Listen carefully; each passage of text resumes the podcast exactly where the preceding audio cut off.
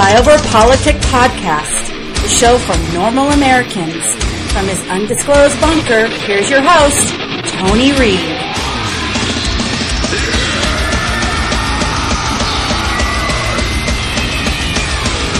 Let me be clear tonight. The people of Haiti have been through more. They've been through more. They've withstood more. They fought back against more injustice than our president ever has. Tomorrow marks exactly eight years since the earthquake struck Haiti. A 7.1 magnitude earthquake killed anywhere between 220,000 and 300,000 people. The actual numbers will never be known because they were buried in an unmarked pit. I think, Wolf, what we have to come to grips with, and I, I almost have to think back to the day when we were at Trump Tower uh, when the president was commenting on Charlottesville and he was said, saying that there were very fine people on both sides, uh, saying that there are very fine people among the white supremacists and the Nazis is that the President of the United States just seems to have a problem here, Wolf, in this area. And we can tiptoe around it, we can dance around it, and not really put our finger on it. But the President seems to harbor racist uh, feelings about people of color. Uh, from other parts of the world, and it's just a terrible thing to, to have come out of your mouth. It it just shows that uh, you know, the, the, president has racist views. I mean, you know, when, how long do we have to dance around that, that issue? Uh, what these remarks reflect is that the president uh, just seems to harbor uh, some, some deep-seated uh, racial attitudes about people of color coming in from other parts of the world uh, and it, he makes it, makes it very clear in these comments. I mean, this was disgraceful. It was disturbing. It was vulgar. It was alarming in every way. And this is a president who not only seems to not understand his office of the presidency, but no understanding what America is and who Americans are, and actually what makes America great. I'm a proud shitholer. My family was called wops and mackerel eaters. We came from Italians and Irish who were regarded as people from shithole countries. A century ago, we called people slant eyes.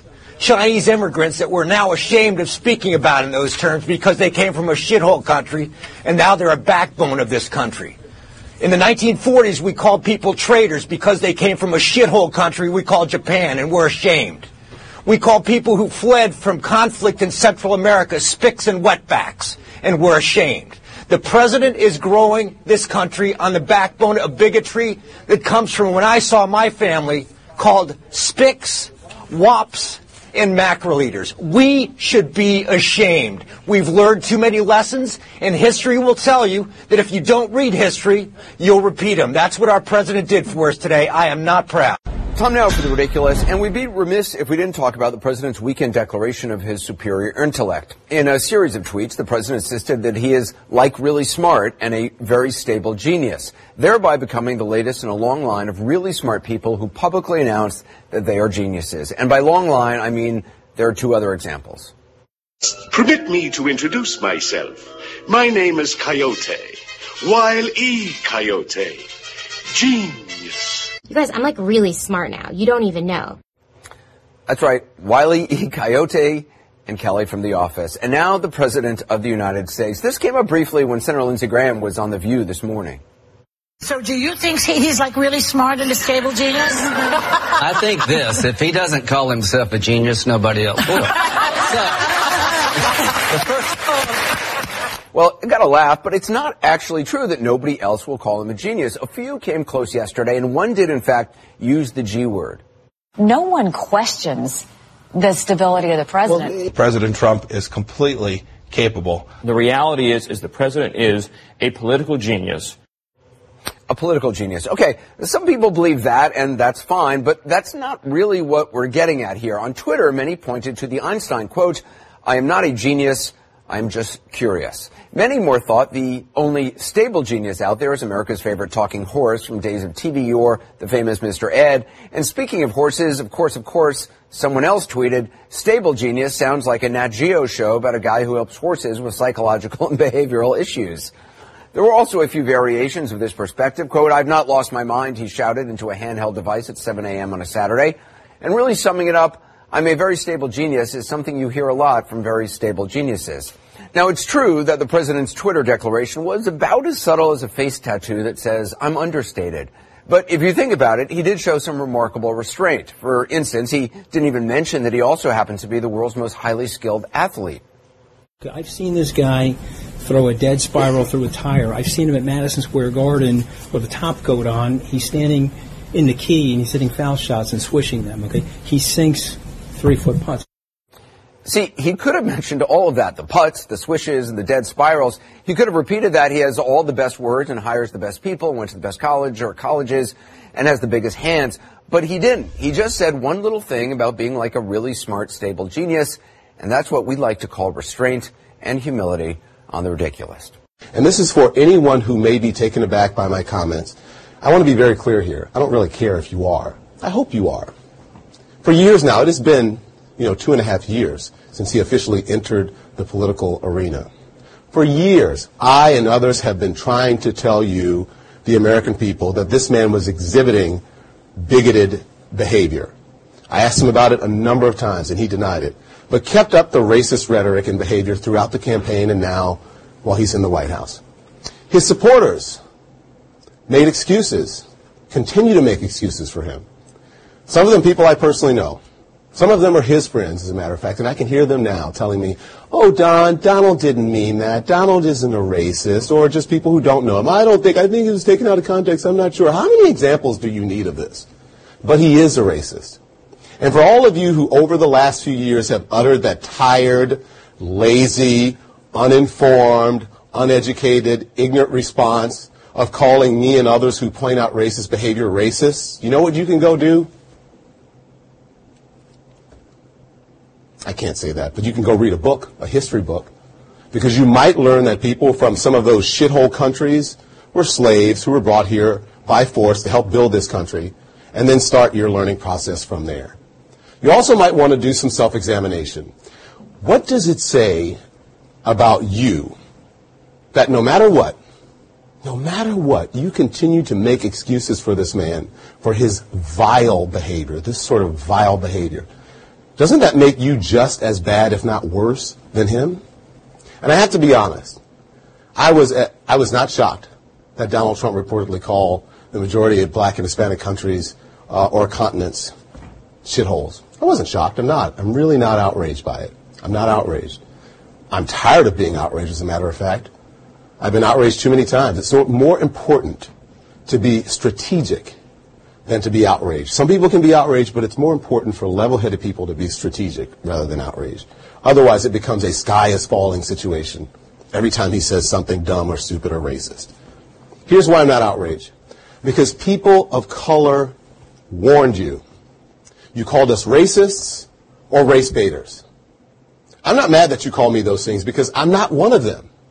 So why are you mad if someone calls you a racist if you know you're not one? Think about that. If you know you're not a racist, then why are you mad about it when someone calls out racism? What does that say about you? You know what those black and brown folks who you call racist are saying now? They're saying you bought it, you own it. And as we say in the South, and you know what this means. And welcome back to Flyover Politic Podcast. It's the 13th of January, year of our Lord, 2018. Yeah, that was a thing this week. Some meeting, somebody leaked that he said it. He says he didn't, but the media, as you could tell, well, CNN. Wow, they were hurt. Anderson Cooper almost cried. Don Lemon called all Americans who voted for Trump. First, he said we can go fuck ourselves. Then, he said, we told you. People of color, told, he's a racist because those countries happen to have black, the whole world has black people in the countries. Uh, so, is, so you can't say anything anymore. Is that what you're saying? So, from the Washington Post, exclusive: Trump attacks protections for immigrants from shithole countries. Philip Brucker. Today's shithole country story reminds me of this piece from Wayback Machine. Haiti holds a special place in the hearts of Bill and Hillary Clinton, where they glowingly covered it. And, and we all know what happened to that. Haiti's a shithole because of them. Paul Farhi, one bit of collateral damage to the president's choice of adjectives today, shithole, will be all over America's schoolyards tomorrow. They play that, oh, the children. The children. What is wrong? The children. You can't say that to the children. Everybody in the world said, yeah, hello. If you don't think kids are already talking like that, are you on fucking crack? That's what kids talk like. That's how kids talk. Th- There, there's no doubt in my mind. Children say shit. But this is where we are. You know, it's always the little things. It's stuff that's not that important. It's not, it, it's not major because they don't have major. They just go for netnoid and go crazy. So those in the resistance out there are saying, "Oh, you're full of shit, Tony." Oh, really? Let's look back to a brief history of profanity. They actually, Rolling Stones mocked people saying the president shouldn't call Mitt Romney a bullshitter. Here's Abraham Lincoln. There's nothing to make an Englishman shit quicker than the sight of General George Washington. Barack Obama. Obama really drew the ire pious, calling Obama, opponent Mitt Romney a bullshitter. Sometimes the dirty word is the most precise. Joe Biden, this is a big fucking deal. Dick Cheney. Cheney reportedly told Vermont Senator Patrick Leahy Leahy to go fuck himself. Do you remember that? I do. George Bush commented on the uh, presence of a New York Times reporter, Adam Clymer, believing he had an audience of one. Bush called Clymer a major league asshole. Barack Obama again. I don't think I should take any shit from anybody on that. Do you? Richard Nixon. The Watergate tapes put the phrase expletive deleted on the map. Lyndon Johnson. I do know the difference between chicken shit and chicken salad. John F. Kennedy. This is obviously a fuck up. Harry Truman. In Truman's eye, Douglas MacArthur was a du- Du- Douglas MacArthur was a dumb son of a bitch. Yeah. Now we've had so many meltdowns over S word. He's been called a Nazi, evil, KKK, terrorist sympathizer in an article. The media, react, media reaction to President Trump using the word shithole to describe countries some immigrants are fleeing was sh- swift, harsh, and hysterically hyperbolic. In the hours after the Washington Post report surfaced, reporters and anchors on major news network called the president evil, a neo-Nazi, a terrorist sympathizer, a danger to non-white Americans, and so, so much more. To keep track of it all, we've assembled the following compendium of most unhinged media reaction to Trump's comments over the last 18 hours. A writer at The Root, Jason Johnson, said these comments show Trump is a white supremacist, a terrorist sympathizer, and a danger to non-whites. I'm not going to read the quote because it just re-summarizes what he says. Number two, Joe Scarborough said Friday morning that Trump use of the word shithole proves his theory that the commander in chief is suffering from early onset dementia. Stephen Colbert used Trump's comments to say that America is the real shithole because we elected him president. Uh, yeah, that's nice. Donny Deutsch on MSDNC. He, it proves that Trump's a racist, but also insane, crazy, and an evil, evil man. An MSDNC guest and former press secretary Bernie Sanders, Erica Oleanda, said he's a white supremacist. Representative Luis Gutierrez, a total fucking racist. Said the comments show that Trump could lead the Ku Klux Klan in the United States of America. On CNN, anchors and reporters use the report as an apparent justification for swearing on the air, repeatedly enthusiastic while condemning the president for using vulgarities. Its anchors use the offended word over and over so many times. In fact, we made this supercut, and I can't download this because it's of course blocked, but here is it. I'm going to turn up the sound because we have to do it over the mic, which isn't as good.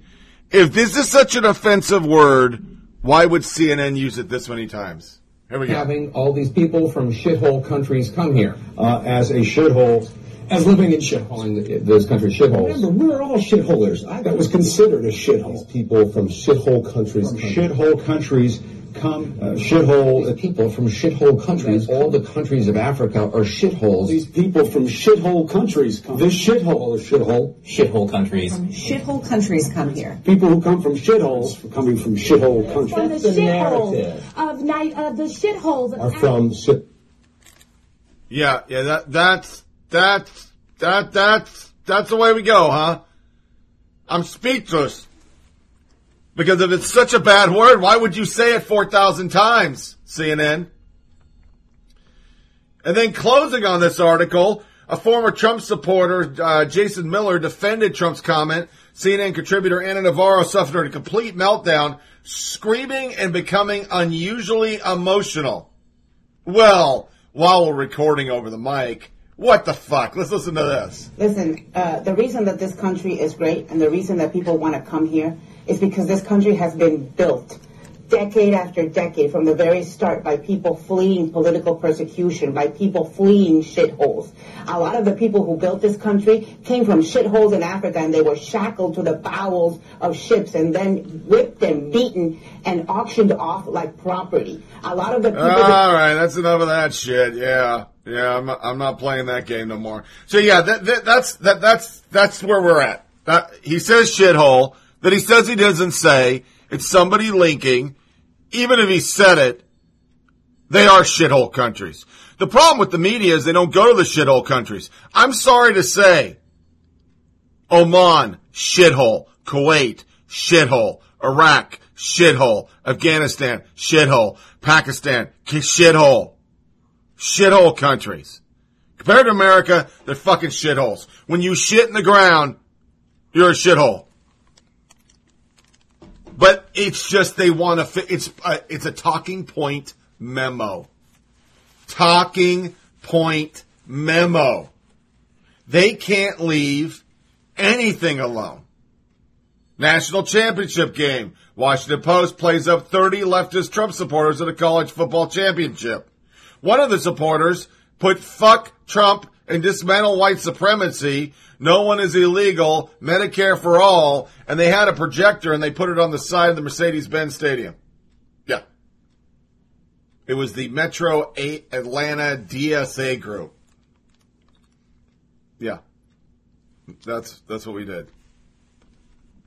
Cause nothing, nothing stops. It always happens. And to make it even worse during this week, ICE says immigration agents served notice of inspection and conducted interviews with employees and managers of 98 7-Elevens and herded up like 26 people. And in the process, of course, I'm not playing the sound bites. The media lost their fucking mind. What is he doing? Though ICE has become brown shirts and Gestapo. Actual article. My blue check media. We're not talking some fucking weirdo like Neera Tanden on a resist website. But our big thing was the Golden Globes. I want to start people actually summed it up. Jenna Jameson. I found absolutely nothing about the Golden Globes courageous or groundbreaking when it comes to standing up for women who have endured rape and sexual attacks. They couldn't even muster up enough courage to call out anyone by name. Hashtag you all knew. She followed up because they could have all three hours called names without putting a dent in the list. Then Ben Shapiro, I'm not watching the Golden Globes, but I'm hearing a lot about female empowerment, which is great. I assume everybody's paying it forward by sounding off about repression in Iran, right? Because, yeah, we still don't even talk about that. But the big thing was Oprah. Oprah, Oprah, Oprah. Just craziness. I have a media soundbite I'm going to play. It's like the media was so excited for this. They needed their next Hillary. That NBC News, as we'll see, literally tweeted, meet your next president. they were so excited and embarrassed they had to take it down. Alex Griswold, I feel a bit unseemly for the White House correspondents to openly advocate the possible Trump challenger like this. She can articulate any issue. Laugh my ass off. Yeah, I bet Oprah has devoted a lot of time to the U.S.-Canada softwood lumber agreement. She has a grasp of issues that you can use cover local politics. When? 30 years ago? You're embarrassing yourself. David Rutz, the idea of mainstream media bias continue to be a appalling myth. It is fiction, he said jokingly. They were so over the top that Jennifer Palmieri and Peter Daou had to get in because I had a soundbite. It's a cult. There were articles by Jonathan Allen. Oprah inspires in a way that Hillary never could. The gist on the mainstream media was that Oprah didn't connect or excuse me, Hillary didn't connect, but Oprah could. So Palmieri, friends, that's because you didn't believe Trump could win. So HRC's aspirational contrasting message didn't quite hit the mark the way Oprah did. Oprah offered a path away from dark message we hear from actual sitting POTUS. You all thought, and she spelled thought T-H-O-T, O-T. HRC was just scaring everyone. Peter Daou, can someone tell me the purpose of this? Hillary Clinton has inspired tens of millions of people in America and across the country. She is Gallup's most admired woman for 16 consecutive years. When will white male reporters stop this? All Oprah did was give a speech about Me Too. Slate gave an article, The Case Against Oprah, not reading it. Miha said, already with this shit, relax. The DC to consider the way you treated Hillary. Then they got pissed off. Stephen Miller sums it up as we hear, you know, in the intro of this show, CNN melting down over the word shithole. They were all in banners, live updates for 2020. Actual Porter, Meg Wagner and Amanda Willis are running a website page. She didn't even say she's doing it. He sums it up with there are 13 year old Justin Bieber fans that show more restraint than what CNN is showing towards Oprah. Oprah. Because you know why? Oprah is now the new wet dream. It's the ultimate wet dream. Obama was lacking something. He wasn't gay. So now you have a gay black woman. You've hit three points on the intersectionality check card, you get a free download for any app on your iPhone. But the best way to sum CNN, CNN is just to play it. Listen that this is a news net. This used to be the premier news network. Listen to this fawning.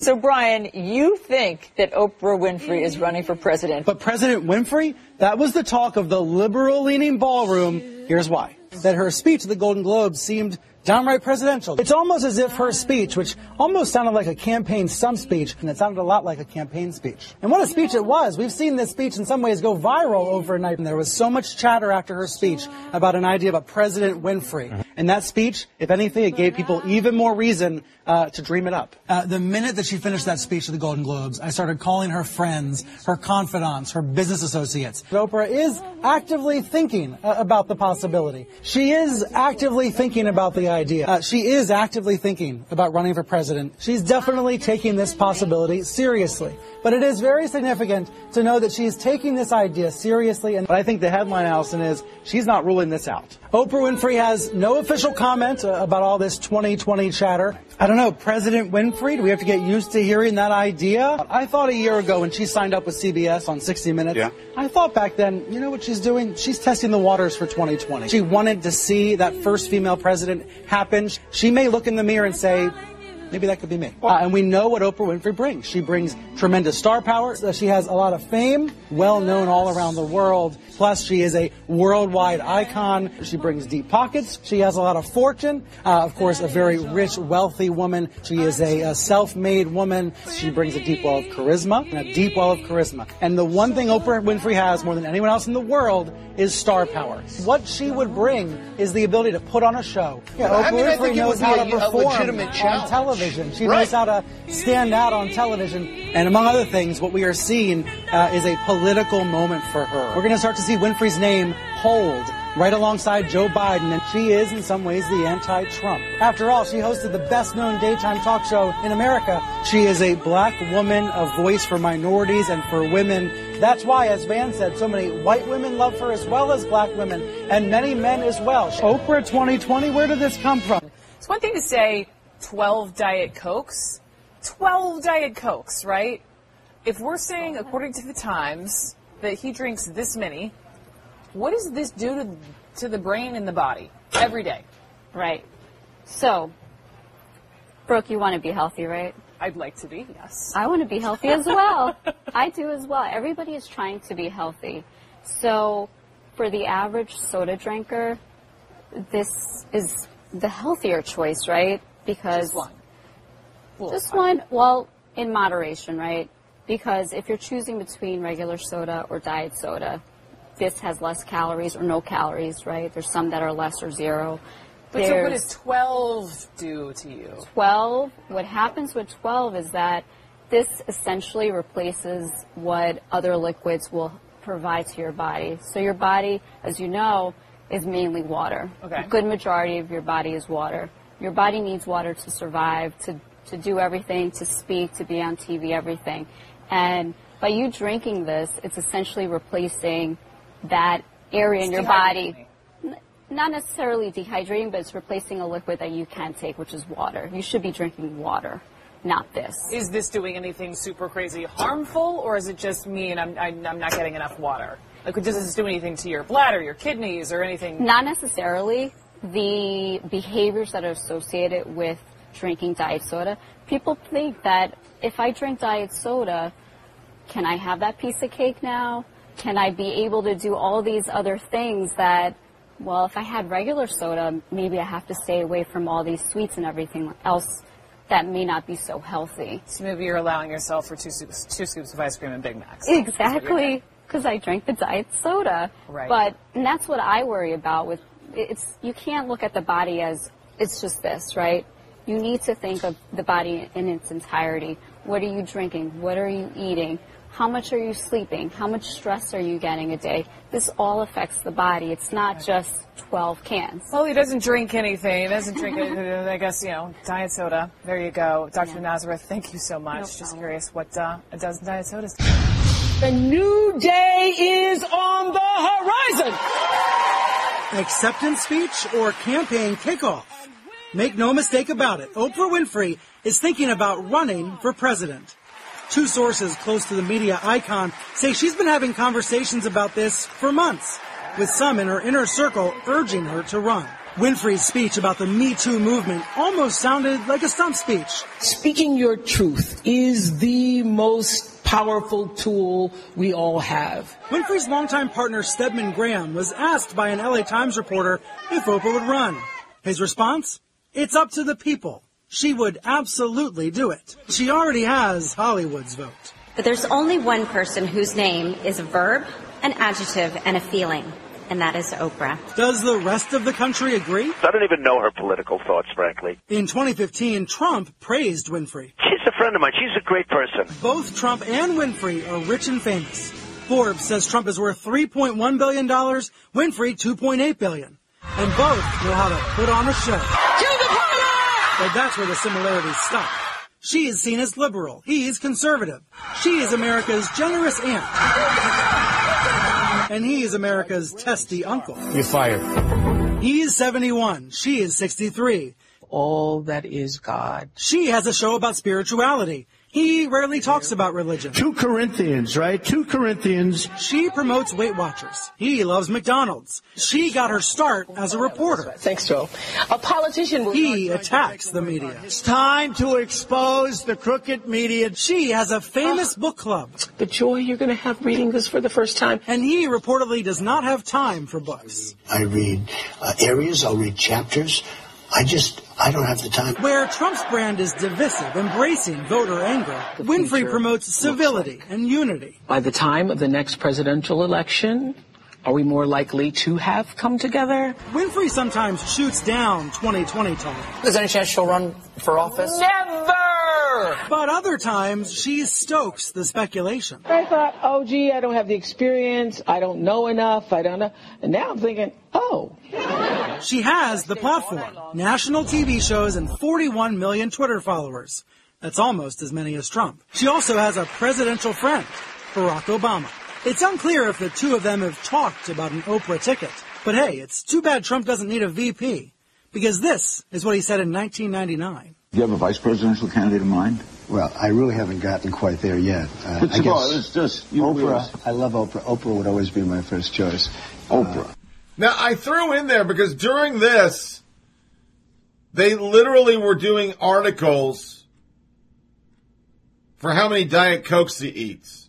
There's an actual guy, it was, uh, I don't know, it's in our, our hypocrisy that live like Trump and how she's so healthy and Trump is so unhealthy. Did they ever watch Oprah show? She was like me, balloon to fatness, get skinny, balloon to fatness. I mean, for fuck's sake, let's because she speaks for Weight Watchers now. Do you really believe she's the healthiest person on the planet? Tweets, the sycophantic fawning over Oprah is crazy. Man, you are like sporting a major boner over this. Take a deep breath. That is towards Brian Stelter. Gayle King confirms Oprah is thinking about running. Brian Stelter was masturbating on air over the thought of Oprah as president. And Sarah Gonzalez caught him. She literally said, according to her quote, that Oprah's not considering. Stop. Sarah the reporter, a super woke journalist. Her problem with the Globes, I'm not sure how anyone could take Hollywood performative social justice activism seriously when a racist war criminal, Winston Churchill, is glorified and quoted and the whole room applauds. That was on an Oprah thread. So it doesn't matter because Oprah went there and P.T. Barnum, Bailey, whatever the fuck his name is, and Churchill. Yeah, uh, okay. But Joshua Levinson kind of pulled it in. For years, lots of liberals have had a weird obsession with Oprah Winfrey. Between her emotional Golden Globe speech on NBC's accidental tweet suggesting that she should be the next president, we'll cover in a second. Today, the CNN reported that Oprah longtime partner Stedman Graham said that she would absolutely do it, despite her saying last year that she had no interest. I wanted to run for president, Meryl Streep told the Post. I don't think she had any intention of declaring, but now she doesn't have a choice. Early in the evenings, Globe's host Seth Meyer actually teed up the speculation. Oprah Meyer says, looking at her in the audience. In 2011, I told some jokes about our current president at the White House Correspondents' Dinner, jokes about how he was unqualified to be president. And some have said that might have convinced him to run. So if that's true, I just want to say, Oprah, you will never be president. You do not have what it takes. Ha ha ha, ho ho ho. Everybody was happy. That whole thing was so teed up. He teed up all this, we can come out and be woke. Even had a line in there, because I tuned in just for a second. You, you at home, you might look, look at us as a bunch of tuxedo elitists, but there's a lot of people that are living their American dream here. His whole monologue was re- trying to redeem Hollywood and say, we're not like the red states. No, you're not, because the red states don't jerk off on ferns. Jim Treacher had a great tweet on this. It'll be fun to watch all the journos who kiss President Obama's ass, then scream at anybody who kissed President Trump's ass, move on to kissing Oprah's ass. Reese, Reese Witherspoon I will now officially divide time like this. Everything that happened before Oprah, everything that happened after. Dana Loesch. Oprah isn't the first to use "You're my truth." Nor will she be the last. But it is such an annoying phrase. Truth doesn't change from person to person.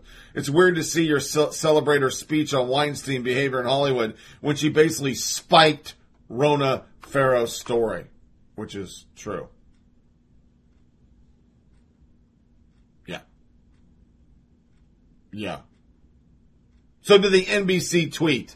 This is actually NBC News. Nothing but respect for our future president. Golden Globes. That was NBC. They were all in. It won't stop. It just won't stop. But even while they try to do this thing, and clean the reputation for being fucking sexual assaultist. James Franco wins an award, and Ally Sheedy from the Breakfast Club goes, Why is he on the stage getting an award? Because he sexually assaulted her. So they didn't change. They did not change. But task, uh, not task and purpose, but uh, town hall summed it up. Remember, Oprah Winfrey is our premier national snake oil salesman. Large article breaking down this. No, no. And because the media is so all in, they've already done polls. And guess what, my friends? She'd lose to Biden and Bernie Sanders. People aren't stupid. They're just not stupid. Just because you love Oprah and she gives good speeches and she's black and she's gay and she's a woman, I think, doesn't make her qualified for president. So that's our before we close the loop. And now, let's close it.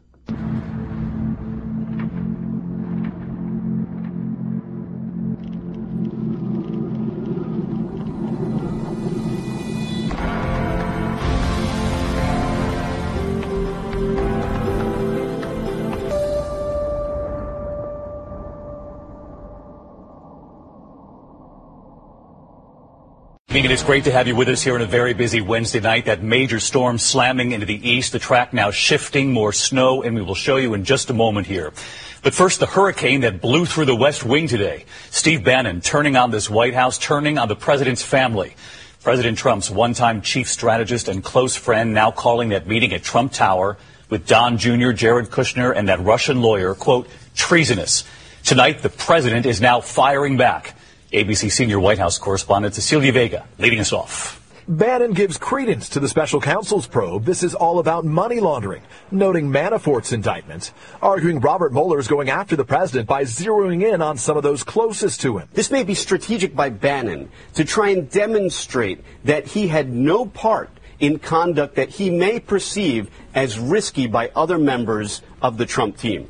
Fire and Fury, reportedly based on more than 200 interviews, many conducted inside the West Wing, also reignites questions about Mr. Trump's view of women, reportedly calling aide Hope Hicks a piece of tail in front of her and using a vulgar expletive to describe Sally Yates, the acting attorney general, who he would go on to fire. And those who say, well, why are you raising Steve Bannon, calling him a hero? Absolutely no one is calling him a hero. If he said or did or has said offensive, misogynistic, racist things, he still has. They're still wildly offensive. But he was one of the most senior people in the White House, a close advisor to the president. And this book takes us inside. I've spoken to people inside the White House in the last 24 hours who have said even if not all of it is true, the spirit of the book is, and it's troublesome, it's chaotic. In one passage, author Michael Wolff writes, quote, Trump didn't read, he didn't really even skim. If it was print, it might as well not exist. Some believed that for all practical purposes, he was no more than semi-literate. Others concluded that he didn't read because he didn't have to, and that in fact, this was one of his key attributes as a populist. He was post-literate total television. They all talk to him. It's like, why does anybody talk to Bob Woodward, right? I mean, since, since Watergate. But they all talk to him, and they all think they're going to be the one that sort of gets yeah. it over on Woodward. They all, everybody in the White House clearly thought they would be the ones to get it over on, on Michael Wolff, and, and of course we we know the result. It is, uh, uh, and every, I mean, just every page really rings true, doesn't it, Joe? I mean, doesn't it ring true to you? It does. It really does, and there's so many things in the book, Heidi, that we've said on this show over the past several years, and people have been shocked and stunned and deeply saddened in the White House that we have said those things, and they're just written out on the page, exactly how we said it. It's just, it's, it's just. I mean, he, this he's been doing the same thing for a year and a half or two years, and the White House has been protesting, and yet there it is, all in black and white, and nobody on the Hill can come out and say it's a lie that spent any time with Donald Trump because it's not a lie. There's, it, it's, it rings true. Michael Wolff, the author of Fire and Fury Inside the Trump White House, is with us this morning. Good morning, Michael. Good morning. Thank you for having me. A lot has happened since details of your book just came out. Uh, the president, in to say the least, to say the least, the president, in response, has felt the need to describe himself as a stable genius. Based on your reporting, are there people inside the White House talking about trying to remove him from office? They're not talking about trying to remove him from office. They're wondering what's going to happen. Uh, the people in the White House are like everybody else in the country. What's going to happen here? We don't know from day to day. This is. Um, um, this is for them, as for everyone, an extraordinary experience. And um, and I think that they certainly question what's going to happen here, like everybody else. There are many moments in which the 25th Amendment has come up. the 25th Amendment, in which which gives the cabinet the ability to remove the president. And they don't say they don't say uh, the the cabinet is going to remove the president, but they do say things things like this is well, this is a little 25th Amendment here. Uh, well, it's interesting because you say that Bannon was going around the White House saying that there was a 33% chance that the president would be impeached, a 33% chance that he would resign under threat of the 25th Amendment. Correct. Right. And a 33 and a third percent chance that he would limp to the finish line, but a zero percent chance that he would have another term. President Trump yesterday uh, said the book is a fake book. He said you are totally discredited as an author. Is everything in the book true? Everything in the book is true. And your response to that? Um, well, I'm I'm waiting for a nickname. You don't have one. I, I seem, you don't yeah, have one. I yet. seem to have been. Where, where's where's my nickname? Well, he did call it a work of fiction. Stephen Miller continued that narrative over the weekend. There had been reports. I that can you, I can reliably say Donald Trump has never read a work of fiction. So um, one person who appears on almost every page of this book is Hope Hicks. In terms of what she saw and what she was aware of and participated in, how big of, a, of, an impact would she have in the Mueller investigation if, in fact, she did cooperate with him? And how worried should the president be?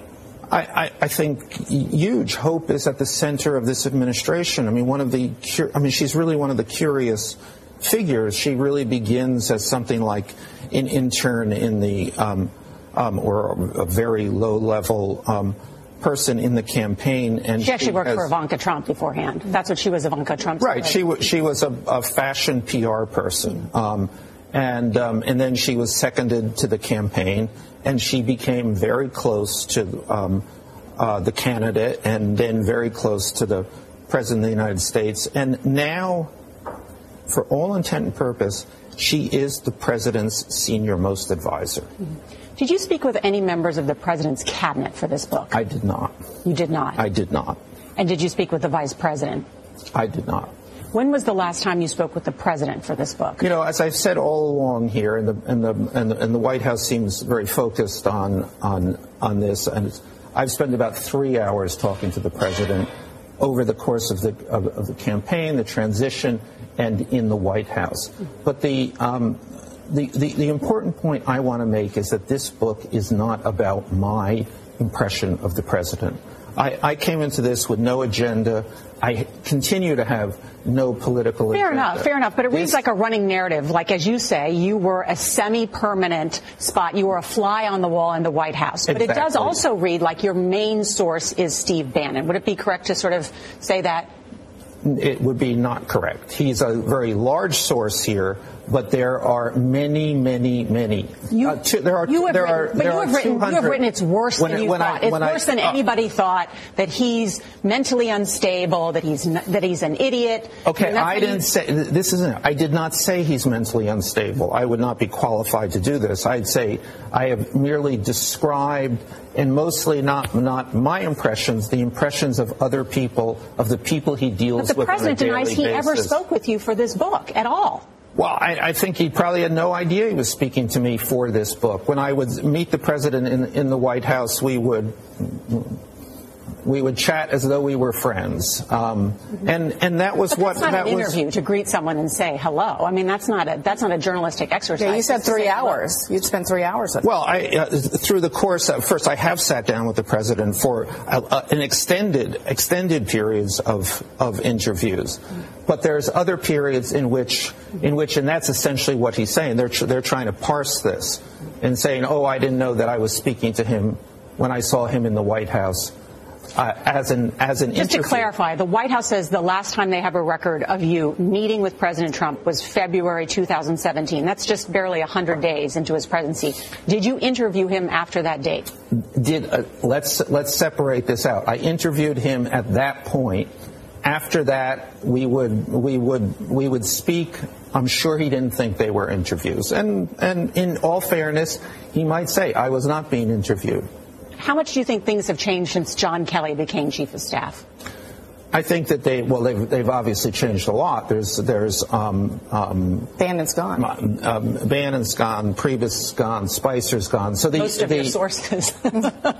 so so the the, the core of the of, of the of the White House of the of that first the first six months the core of that staff is gone. So a lot has a lot has changed given the staffing of the White House. The thing that has not changed, of course, is Donald Trump. Michael Wolff, we're out of time. Thank you so much for joining us. Thank you. So I have tapes. I have notes. But if people um, are questioning it, why not produce the evidence? Well, here- because here's what it is. because that's not what what I'm not I'm not in your business. I my evidence is the book. Read the book. If it makes sense to you, if it strikes a chord, if it rings true, it is true. Michael Wolff, it is a fascinating book. Fire and Fury, as you can see. I did read it. Um, congratulations on the book, and uh, congratulations on the president hating it. Thank you. Appreciate your time. I want to add, you were pretty tough on the coverage of Donald Trump early in 2017. Here's something you wrote in 2017 in January. So to the media, it is a given that Trump is largely out of control and that the people around him are struggling at all times to save him from himself and largely failing. This view persists despite Trump's victory, flattening almost every media assumption about his supposed haplessness and lack of strategy. And you were just, you thought that the media was too one-sided, or that was the impression you were giving. I have to say, when you read this book, you almost seem to reinforce the entire media narrative you were criticizing. You know, I think that in the beginning, the media took this point of view without having had this experience. Um, I, you know, I, I went into this, and uh, a decent part of the country went into this. His entire staff went into this, thinking maybe this can work. It's different, even peculiar, but who knows what can happen here. And that was exactly my my frame of reference. I would have been delighted to have written a, a contrarian account here. Donald Trump, the, this this um, unexpected president is is actually going to succeed. Okay, that's not the story. He is not going to succeed. This is worse than everybody thought.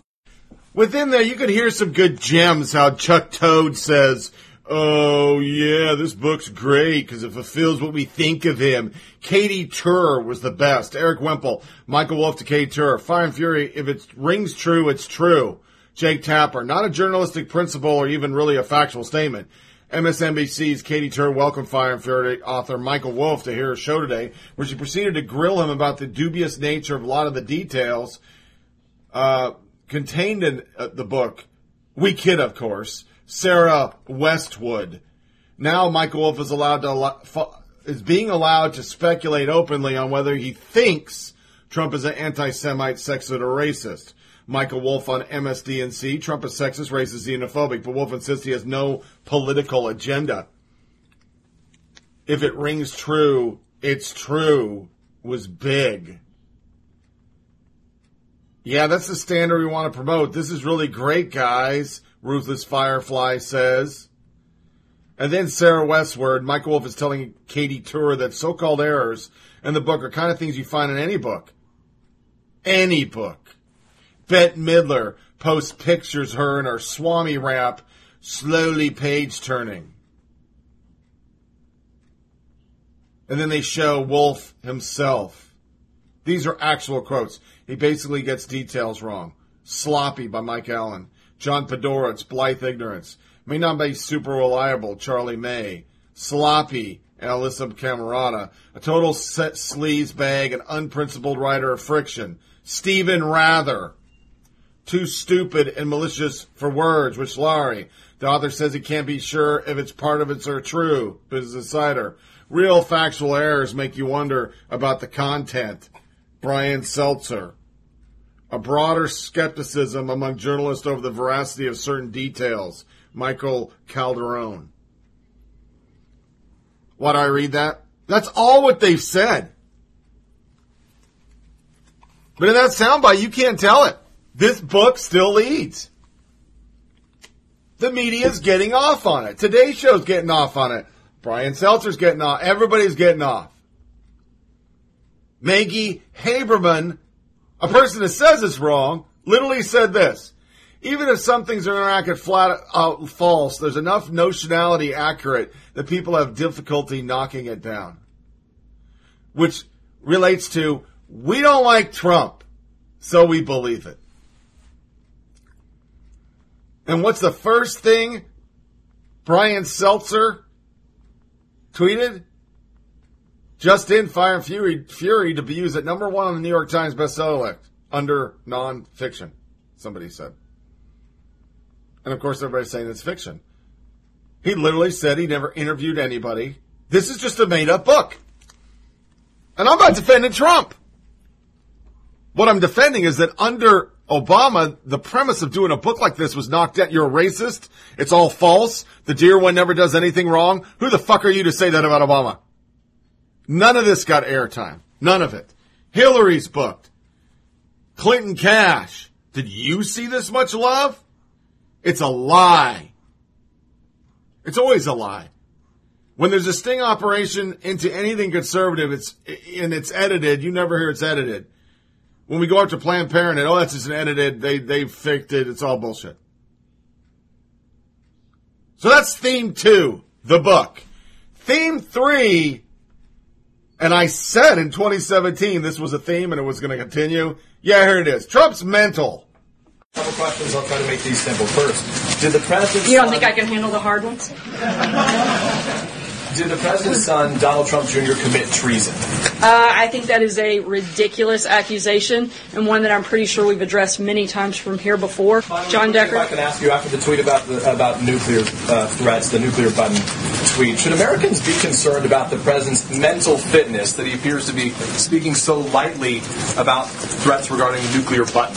I think the president uh, and the people of this country should be concerned about the mental fitness of the leader of North Korea. He's made repeated threats. Uh, he's tested missiles uh, time and time again for years, and this is a president who's not going to cower down. In The past day or so, we've seen President Trump attack the press, the Justice Department, and now his former ally Steve Bannon.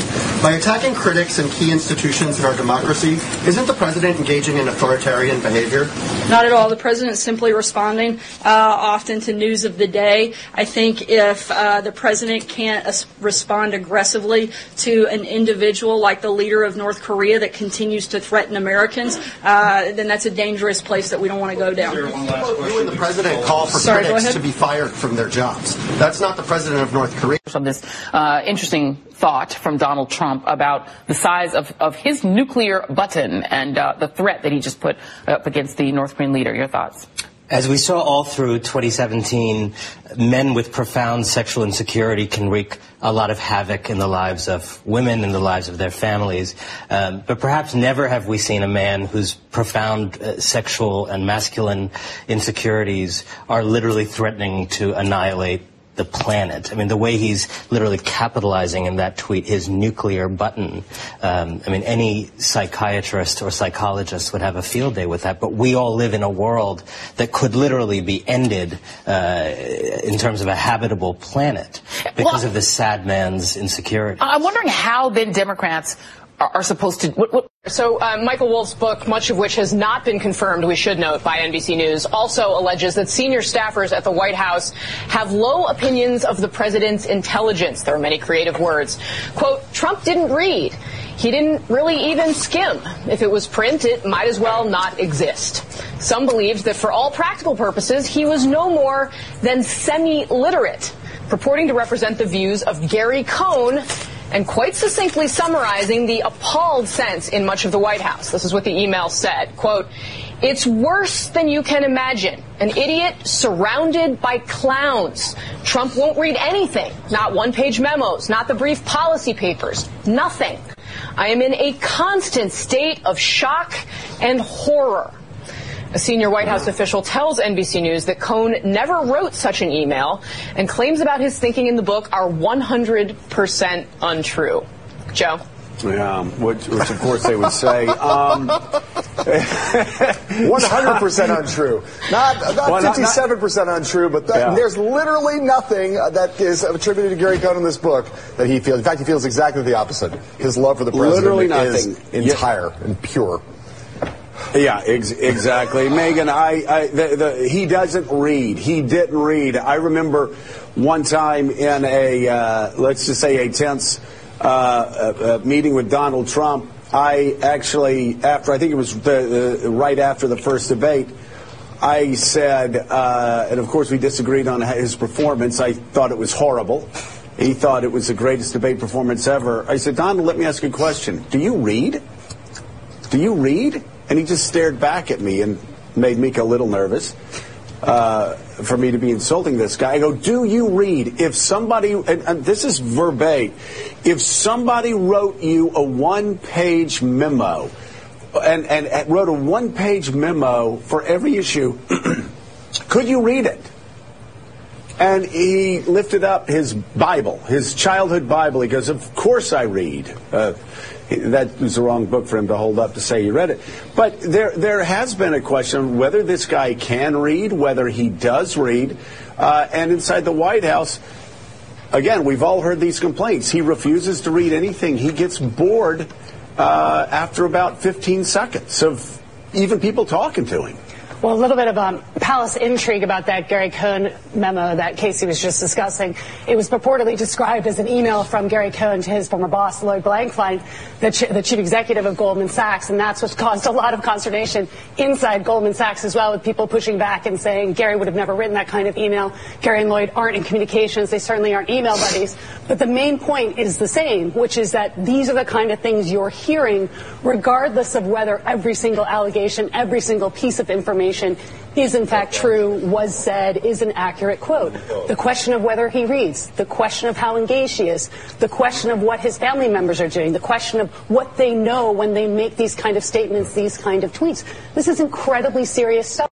Is this president, uh, what is the evidence, if any, that he could be dyslexic and because of his personality is not willing to admit that, is not willing to acknowledge something that Nelson Rockefeller, uh, former Treasury Secretary Nick Brady, a lot of leaders have had this reading problem. Yeah, I, I don't know. I don't know if he's dyslexic because no, he, he doesn't talk about these, these kinds of things, and it's just the, the speculation of the people around him, the, the literal question, why doesn't he read? Um, you know, I, I um, I, I, once I once asked him. I said, well, you know, it's a kind of presidential question. What's your favorite book? Um, and I saw the, the look on his eye uh, was, you know, first kind of um, um, a little bit of panic, and then a little bit of okay, you got me. And then he came back with, and, and, you knew that he reached back into um, into his sophomore year in high school, the book he probably didn't even read then, but there he was. He said, "All quiet on the Western Front." Wow, that hasn't been on reading book reading lists. The tiptoeing is over. The whispers are turning into shouts. President Trump's fitness for office is now the top story in the country. Reporters and some lawmakers are openly talking about the president's mental stability, his health, his competency. Now, partly that is because of this new Michael Wolff book. You know, Wolff claims that White House aides are united in the belief that Trump is incapable of being president. But, and here is the but, journalists are not judges or doctors. This is not a court or a hospital. What this moment needs from reporters is more reporting. Not more speculating or guessing or rumor mongering, but more real reporting of what's going on. Are we in a constitutional crisis, Speaker Ryan, uh, Leader uh, McConnell? These are unprecedented questions in terms of how we pose them, what we do as reporters. We are not advocates here. We are not psychiatrists. We are reporters, and now we have to almost invent a new kind of reporting to cover a new kind of story. And the reporters best in place to do that are some great reporters. Is it time to ask more of our potential commanders in chiefs to put into law what they tell us about their health? We need stamina. After fitness to serve became a closing argument in his campaign, She can't make it 15 feet to her car. Donald Trump will go to Walter Reed for a physical evaluation on Friday. Give me a break. Amid new concern over the president's stability. She could be crazy. She could actually be crazy. After a shocking week with tweets about nuclear war. Comparing the size of his nuclear button with the dictator of North Korea. His mental abilities, genius, a very stable genius at that, and devastating claims denied by the White House. Trump failed to recognize a succession of old friends. President Trump's age At age 70, you will be the oldest person to ever enter the Oval Office. and diet of fast food were raised during the campaign. Kentucky Fried Chicken, not the worst thing in the world. And besides some additional details, the candidate only provided a letter with his doctor's bizarre claims, unequivocally, mm-hmm. will be the healthiest individual ever elected, which even the doctor would distance himself from. Is that the way that you write most of your medical letters? No, but for Mr. Trump, I wrote that letter that one. Recent presidents and candidates have released certain health records, but, like tax returns, there is no law formally mandating disclosure. Presidents from FDR to JFK to Reagan have told the public only what they wanted them to know about their health. And with Democrats who will be in their early to late 70s if they run in three years, Harry Reid referred to the potential Democratic 2020 presidential field as an old folks' home. now may be the time to formally establish what we should know about the health of our president and presidential candidates. She could be crazy. She could. never stops. And you know when they're just making it up or they're using it as a political argument? This is about the president's fitness. It's uncomfortable, but it's incumbent on journalists to ask these questions. That's Brian Stelter. Since the week since I've done a podcast, psychiatrists tell Dem Congress Trump is losing grip on reality. That's Jake Tapper. It's like they were told to tweet this shit. Brian Stelter all week tweeted stuff. All week. It never stopped. Fears of the President Trump's competency are coming to the forefront. Mental fitness has come up at a White House briefing. We've asked questions about Trump's mental health two days in a row. Something serious is going on here. This is classic. The media decide to ask questions about competency over and over. Then the media says, look, it's a big story. See how many times we ask questions about it. Politico, lawmakers concerned that Trump's mental health invited a Yale psychiatrist to talk. CNN Situation Room, Situation Room, spent 20 minutes insinuating Trump is mentally ill. Atlantic magazine editor wants Trump brain examined by a committee. And then there's this gem by Byron New York. Yale psychiatrist brief Hill Dems want to physically restrain President Trump, force him to submit to evaluation, declare him unfit for office, but she worries this will really look like a coup. You think? Robbie Starbuck. Oh my God, these people are insane. The Democratic representatives who met with this lunatic should be absolutely ashamed. This kind of talk is unhinged and probably a good sign this doctor is the one in need of mental health evaluation. Another, I recall the communists were always very keen to declare the critics mental cases and jab them in the neck with sedatives. Jennifer Rubin, we have what we have is a type of coup in which the great leader is disabled. He propped up, sent to read lines written by others, and kept safely away from disaster situation. This is not how our system works. Remember, she's supposed to be a conservative. These are the articles that are out there. Laurence Tribe pushing over and over 25th Amendment. But Mollie Hemingway, large article, not going to read it because I have a very long podcast today. Treat mental health talk against Trump like the coup attempt it is. Many lawmaker lawyers groups have actually volunteered on their own to file for a court paper to ensure that the security staff will cooperate us. But we have declined since this really looked like a coup. It is a coup. And she breaks it down. It is in ev- the Atlantic. Everyone is doing it. And while they're doing that, Judd Apatow, please shut the fuck up. Please, for once in your life, shut the fuck up. We all need one moment of peace, you spoiled, self-involved idiot. Take a nap, change your sheets, eat a non-poison Big Mac. Just take a fucking break for a moment. Give us a gift. We should all be filling, filing the offices of our legislators and calling nonstop today demanding his mentally ill president be removed. Yeah. That's what they're doing. And by no, by no chance am I doing this because I think Trump's the most fit, great president in the world. I'm just saying, it's nonstop. It's been nonstop to November 9th, 2016, folks. The same storylines. When Russia doesn't work, they go to mentally ill, racist, xenophobe.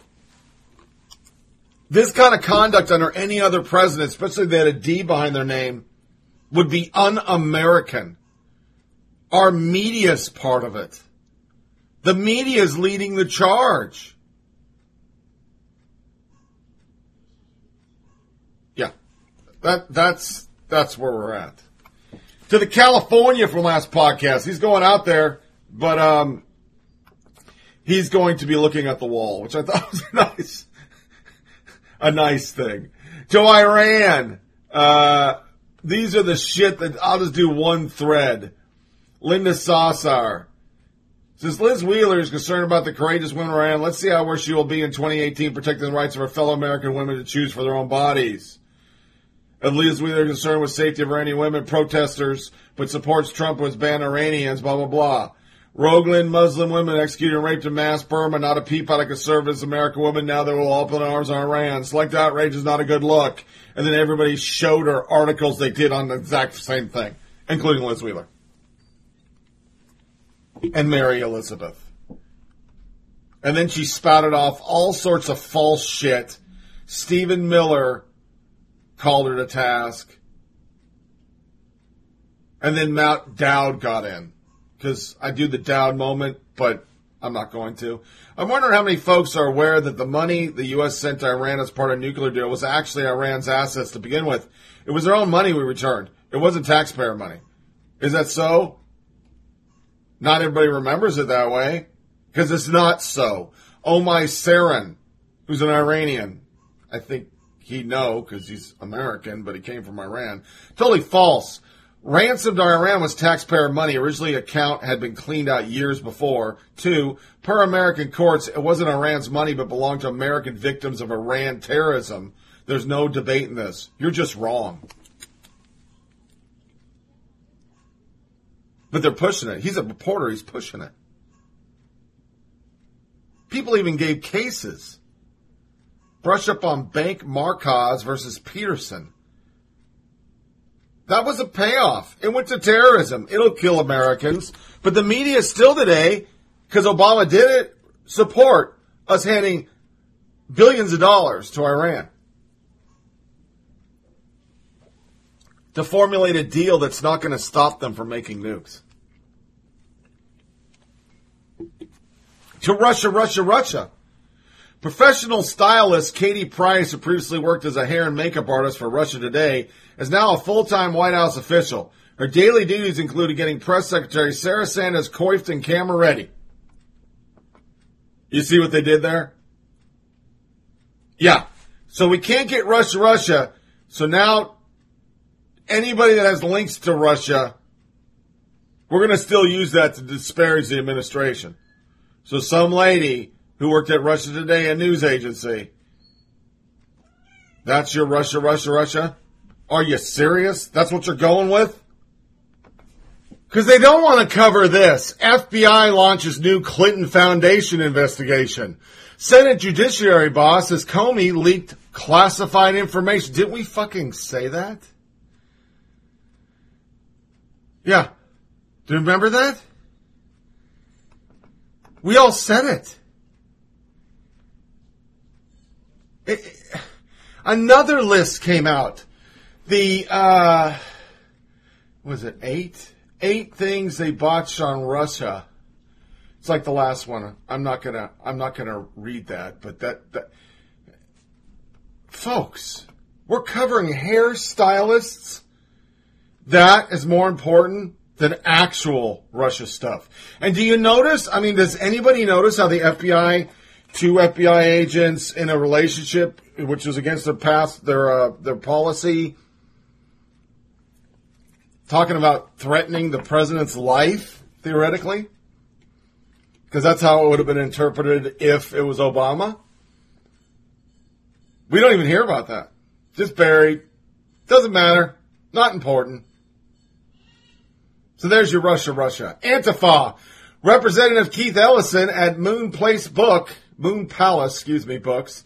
And I just found the book that strikes fear in the heart of real Donald Trump. The Antifa Handbook. The one written by the professor we covered on the show. Newsweek even took up for him a Keith Ellison tweet mentioning Antifa spurred an Islamophobic backlash across the alt-right. Because we say a Muslim senator who is basically supporting a terrorist organization is wrong, we're Islamophobes. Hmm. I don't care if Keith Ellison is a fucking Wiccan. He's a piece of shit. Harry Khachatrian. This Newsweek article is literally citing the comments section on Gateway Pundit and InfoWars.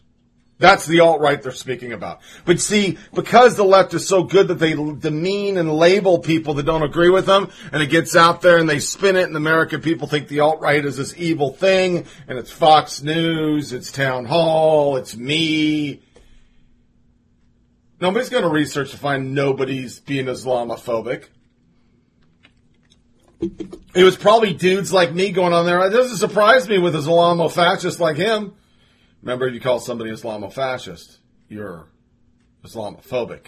Alex Griswold sums that up, and we'll go on our tweets of the day. I mean, let that sink in. The author went to alt-right websites and still couldn't find racist articles attacking Keith Ellison, and had to take it a step further. Further, that's how much of a stretch his cute little theses is. Folks, that is the stretch we've been making since November 9th, 2016 on every subject.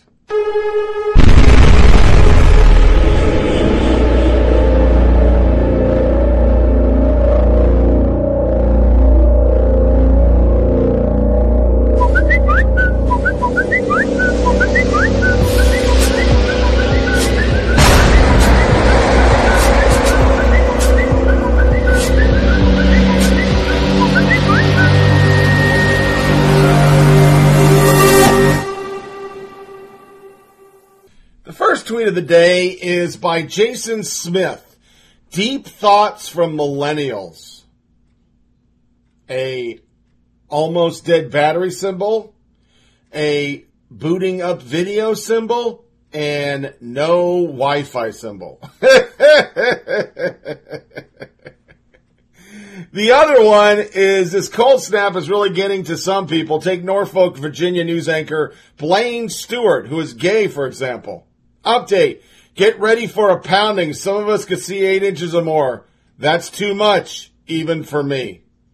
He actually put it out there. Our RB pundit said, is there such thing as gay privilege? Because this would be gay privilege to be able to get away with it. And he did get away with it. He wasn't reprimanded. But if anybody else said that, me too hashtag would come up. Sarah Sanders are next. Democrats' worst fear is successful Trump presidency, which is why atta- their attacks are growing increasingly desperate after major victories for Trump admin on tax cuts, Obamacare, mandate repeal, judge and against ISIS, judges and against ISIS, economy's moving, and 2018 be a great year for America. Here's what people said. My God, would you stop with the nonstop lies and retreat propaganda for just one day? It's Sunday. Shouldn't you be a church or repenting? Tony Posnanski. No, I think Democrats' worst fear is a stable genius getting us into a nuclear war to prove his button is bigger than everyone else. And of course, everybody went down, so I'm not going to get into the shit.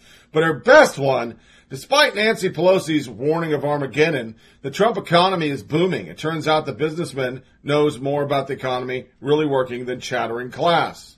Real clear politics.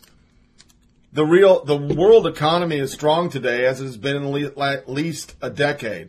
The Wall Street Journal recently reported now the left has to engage in logical contortions to explain how the red hot American economy is really a result of Obama policies, every which one Trump has systematically been dismantling.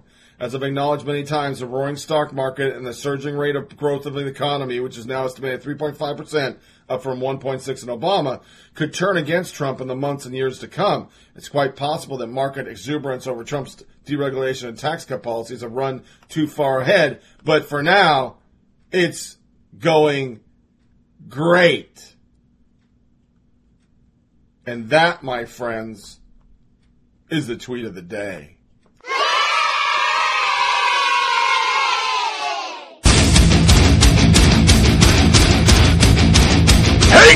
Of the day! The good news is that I think we're at a watershed moment and it's about time. There are many to thank for that, but tonight belongs to Meryl Streep.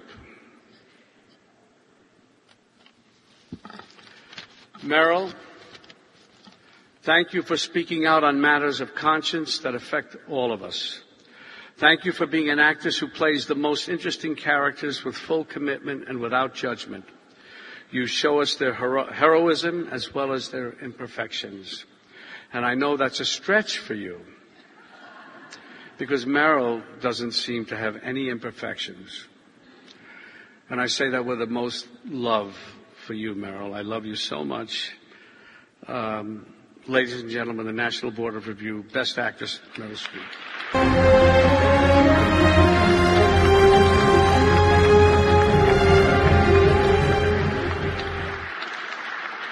Thank you. I had a hard time where I was going to put that in the podcast because really it's hypocrisy. Because if anybody did that under Obama, you were racist, xenophobe, Islamophobe, phobophobe. But De Niro's been doing it regularly, and the media loves it. They put it out. It's on banners. It's on the scroller. Anybody who dogs Trump is a great human being and must be lauded. And of course, then we have Chelsea Handler. That must be why it's easier to buy a gun in some of these states than it is to vote. But you you love guns and don't want any black people to vote, so that's a double win for you. Put that on your vision board. Someone needs to perform a welfare check on Chelsea. There's a theme this week that somehow the right is trying to stop black people from getting guns. VP Pence talking with Dana Loesch about POTUS Trump's first year, blah, blah, blah. Well, of course, Shannon Watts was triggered by this.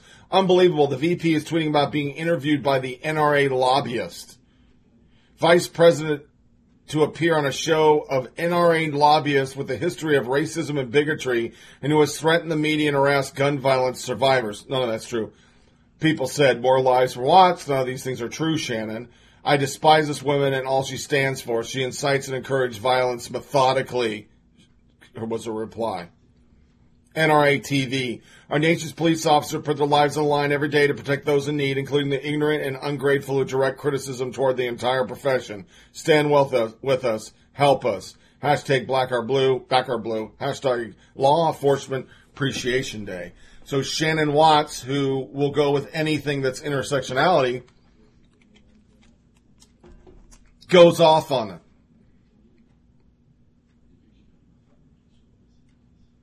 In this video, the NRA alleges that Beyonce, Al Sharpton, and Black Lives Matter don't support police. Yet NRA lobbyists are responsible for making police vulnerable to shooting deaths via weak gun laws. Many of the gun laws the NRA supports are opposed by the police.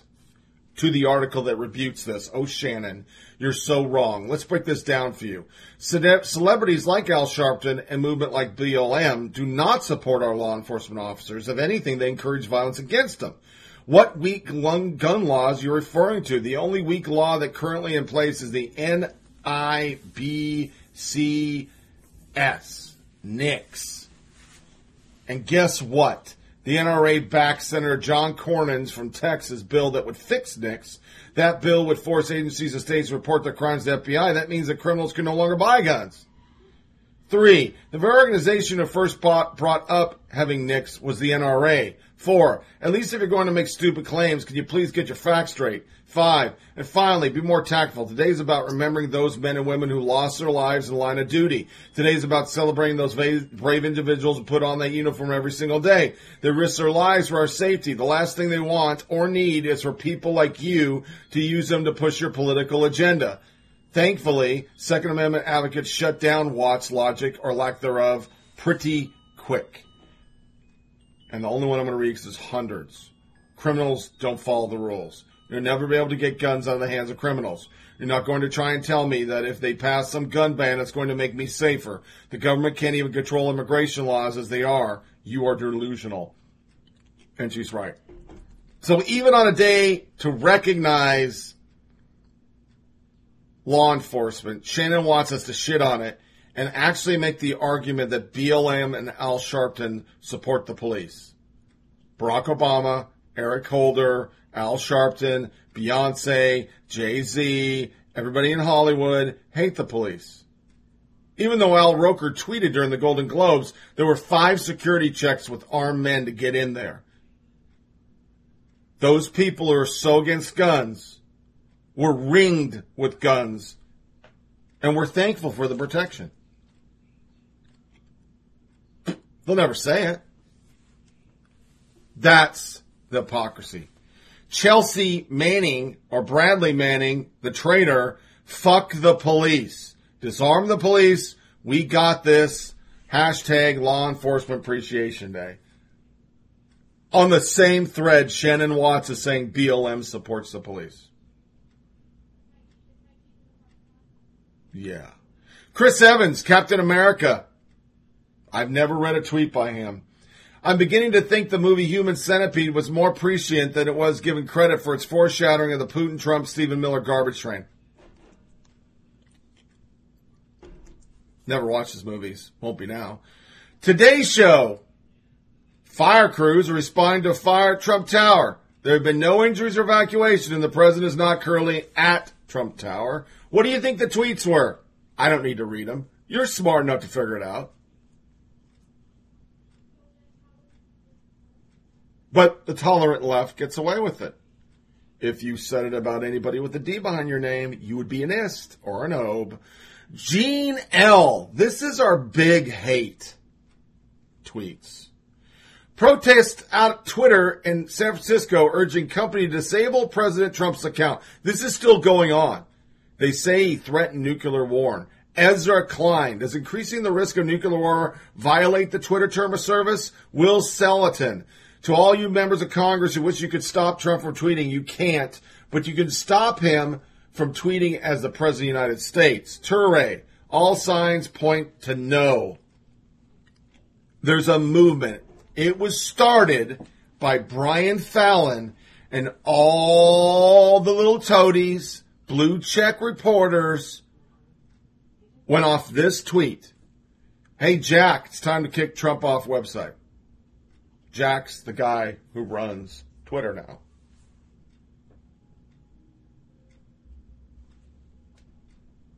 Yeah. That, that's where we're at. They're still trying to get him off Twitter. For what? Twitter has become something that I only use to say I have a new podcast. I don't tweet a lot anymore because every time a conservative tweets, they get blocked or banned. Every time a Democrat says, go fuck yourself, kill yourself, President Trump, nothing happens to those accounts. They're just told to delete the tweet. That's it. So Ivanka decided to tweet, just saw Oprah's empowering, inspiring speech at last night's Golden Globes. Let's all come together. Women and men say time's up. Alyssa Milano went the other direction. Great. You can make a lofty donation to Time's Up Legal Defense Fund that is available to support your father. Oh, Alyssa, this was so petty and small. So much for unity. Somebody asked, Melissa, are the funds available to Juanita Broaddrick, Kathleen Willey, Kathy Shelton, Paula Jones, or only to people who accuse someone on the right? Another tweet. Wow, why attack Ivanka Trump, Alyssa Milano? Do you act like this people to like this to people in person, maybe your family can explain to you they're not responsible for what anyone claims you might have done in your past. But that's that's the tolerant left. They can get away from they can just get get away with it. Another hate tweet. I'm not going to read them. I'm just going to cover the subject. Oregonians have to pump their gas. A lot of funny shit out there. People showing them just losing their goddamn minds. One tweet I will read. Mike Perone. I've lived in this state all my life and I refuse to pump my own gas. I had to do it once in California while visiting my brother and almost died doing it. This is service only qualified people should perform. I will literally spark, I will literally park at the pump and wait until someone pumps my gas. I can't even a picture two day day two of Oregon pumping their own gas, a forest fire. Leslie Hollywood. I'm in Colorado where we are forced to pump our own gas because I'm worried about my children being left in the car while I stand outside of it in my skirt. I just pay the transients to pump it for me. This way we're all safe and the transients are distracted from bother from bothering those who are pumping their own gas. That is a real tweet. People are serious there. That's how entitled the, the left is. A Prague state like Oregon. Hundreds of people on Twitter complaining because they have to pump their own gas because that's beneath them. Beneath them. They're so educated. They're such smart people. Another hate tweet came from Megan Reynolds. What will we wear for the resistance? They have woke lipstick with fuck Hollywood, fuck Trump, witchy shit. Yeah, witchy shit. Supposed to, I guess Wiccans are really into this stuff. Sloganization of Elizabeth Warren wearing t-shirts with her shit on it. Yeah.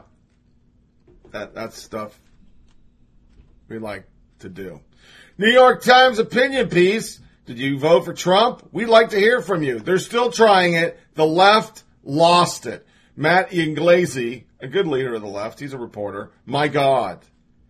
This is like crack for them. They just can't quit. Man, I love to see a story about some of the 65 million who voted for Hillary who are of the we fucking told you or he's worse than imagined persuasion. That individual doesn't watch the news, I guess, because it's too right wing for them. ABC, NBC, CBS, CNN's right wing. They support Trump every day. Yeah. Okay. And it closes with, oh my God, shut the fuck up, shut the fuck up, shut the fuck up, with a bunch of middle fingers. Because that pretty much sums up the morale of the left right now. Because he's still in office and they're not happy. To our hypocrisy, and it's going to be a long one today.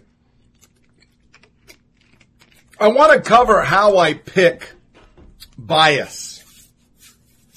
Bias by selection or omission. One way to spot liberal media bias in the news by noting that information is included and what information is left out. This may also include an examination of equivalent coverage and lack of time given to opposing views. For example, when big time Hollywood producer, liberal mega donor, and alleged serial sex offender Harvey Weinstein was going to be exposed in 2004, New York Times expose the Times gutted the piece, thereby omitting potential wrongdoing to save one of their own. That's omission. Bias by language. The liberal media also manipulates the news by using loaded language, by using certain language or prohibiting other words. The leftist media can insert their own political perspective in the news. For example, Associated Press 2017 guidelines, we covered it, prohibit pro-life, migrant, refugee, Islamist, terrorist. Can't even say terrorist anymore. I guess armed vigilante. Bias by source. Another method national news media frequently uses to spread their bias by using biased liberal sources. CBS blamed climate change for Hurricane Harvey and Irma using Rice University professor Jim Blackburn as a source. However, Blackburn is a noted climate alarmist and not a neutral source bias by publisher, media outlet, or funding sources. Another aspect of bias that should be taken into consideration is that the majority of America's major news outlets are controlled by a handful of people. Roughly 15 people own every major newspaper outlet in the country, and their own biases are routine, routinely expressed. CNN CEO and president is Jeff Zucker, a businessman noted for his liberal stance, including his vocal support of Obama. The programming on CNN frequently reflects his positions. Yeah. There we are.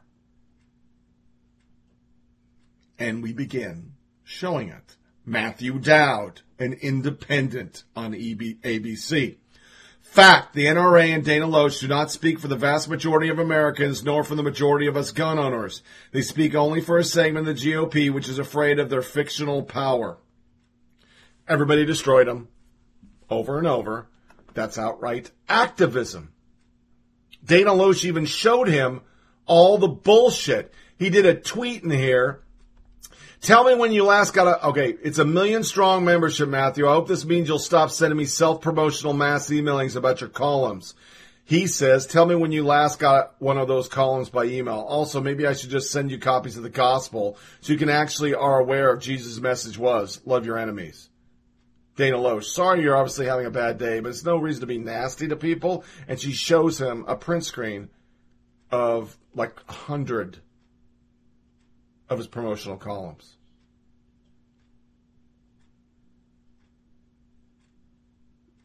He responds, How was I nasty, Dana? So you haven't got one of my columns in four months. That was my point. And you might check your videos and Twitter comments about the definition of nasty. That's, that's a fucking news person. Maggie Lieber hits the most important part in that. Lately, seeing a lot of anti-gun rights people like Matthew Dowd suddenly coming out as a gun owner in an attempt to increase their cred. When did Matt Dowd buy a weapon? I will bet you, as sure as I'm a fat guy, he doesn't. Then we have Jim Acosta. Sad that press secretary starting New Year like must have last, afraid to ask questions to CNN. He was upset this week because of the, the, the shithole. He was uh, upset about not being called on, which why would they? Joe Walsh nails him. Maybe if you stop acting like a petulant child, she'd call on you. Just a thought, Acosta. Then he was upset that Trump came in the briefing room and didn't actually do anything. Katie Tur was upset. Brian Stelter was upset. And by the end of the week, CNN names Jim Acosta the White House correspondent. Chief White House correspondent. Steve Deace. He's a self-aggrandizing hacktivist who even remotely serious about journalism, unless your journalism is now defined as the comment sections on Salon.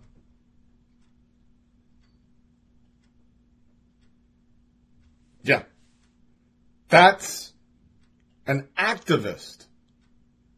And now he's the chief White House correspondent. How many sound bites do I play a week, folks?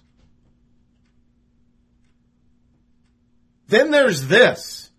Journalist group gives Trump award for undermining global press freedom. He was the number one over real dictators.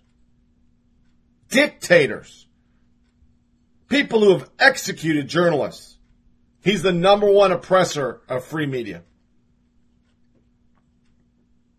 There's no bias here, though. And then there's the Post. The Post, a movie about taking down a president of the United States. Here is the coverage from just two sources.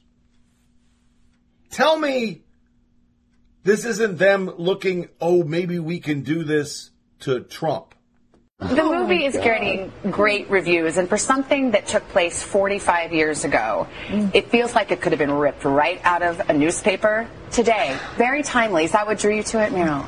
Well, I think that that is certainly what drew Steven Spielberg to it. He, he felt that the impetus of the moment, that uh, at this particular time, we're seeing that our press is under siege, and uh, just even the notion of what the truth is and how much we really do depend on the First Amendment and the freedom and in, um, independence of the press. This week in 1971 exciting. dealt with uh, uh, an administration that wanted to keep its secrets. they did want they did not want their lies to become uh, printed in the press, and part of the record. Uh, we're still very much dealing with, they were dealing with the legacy of Vietnam as of 1971 that went back prior to World War II. And it also deals with the fact that Kay Graham became Kay Graham, a woman who had only been either the daughter or the wife of the people who are in power, becomes the person in power. So in a weird way, we kind of hit the 2018 trifecta by way of this movie.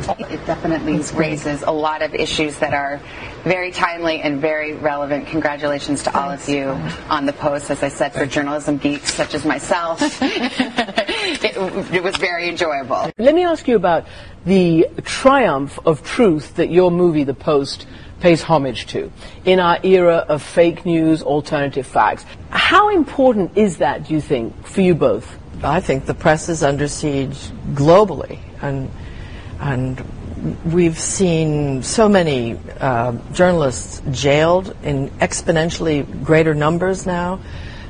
Part of that feels like uh, some kind of permission issued tacitly by the United States that says, you know, might makes right. If you want to shut it down, shut it down. What does it mean to you, the, the sanctity, the ability of a free and independent press to operate unhindered? I always go back to what Daniel Moynihan said. You are entitled to your own opinions, but you are not entitled to your own facts. What tyrants do, I, I study history, I read it for pleasure. What tyrants have d- done, back to the point where they were imprinting clay tablets with hieroglyphics, were to manipulate the truth.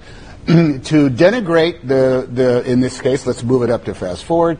Tyrants, number one, want to denigrate the people that go out, the, the fourth estate, uh, the, the journalists who go out and try to determine what the truth is, and in the United States of America, by and large, have the, uh, have the, the, the, the functionality in order to make sure that you don't print it until it is confirmed. Tyrants, first of all, want to delegitimize any effort in order to do that and say, no, no, no, we have the truth, and so you have to believe us. A freedom of a press and journalists in order to go forward and put the uh, put the record straight. This is what our, this is what has made America America, and to have any sort of uh, uh, guerrilla war uh, being placed against people whose job is to go off and find a truth is a threat to us all. Yeah, that that is pretty much Journalists getting excited thinking they could pull off what they pulled off on Nixon. Which remember what I've said on this show a billion times. If Nixon was a Democrat, he never would have been impeached. It never would have happened. Democrats don't impeach themselves. They don't resign. They don't step down. They, they just buck the system because they have a very helpful mouthpiece, which is the media, that supports them on anything. Shy of taking a baby panda out in a parking lot and killing him, Obama got away with murder. But my centerpiece before we get into a big Jake Tapper kerfuffle. This is how the media acted over Oprah. A lot of CNN in here. This is Oprah. This is our media doing what they did for Hillary Clinton, doing what they did for Obama, doing what they did for Clinton back in the day citing for a candidate. Oprah is very keenly aware of moments. She was getting the Cecil B. DeMille Award last night. She played upon the moment, she understands those moments are history making. She wasn't just going to walk out there and just say something, you know, like when she was at the Oscars. She makes sure she stands at the moment, and her words are strategic and they reverberate. That was a soaring speech. It was a very presidential speech. It was a speech that, that grabbed the entire crowd, black, white, uh, Jew, Gentile, Protestant, Catholic, men and women. And she she was soaring and she, she saw the moment as the problem. She saw the victim. She saw the possibilities of hope and a better day. And she used herself as also an example, talking about her mother was a victim. So she was every person in this. And this is what is lacking, I guess, in the last year. And people stood up because they felt it again.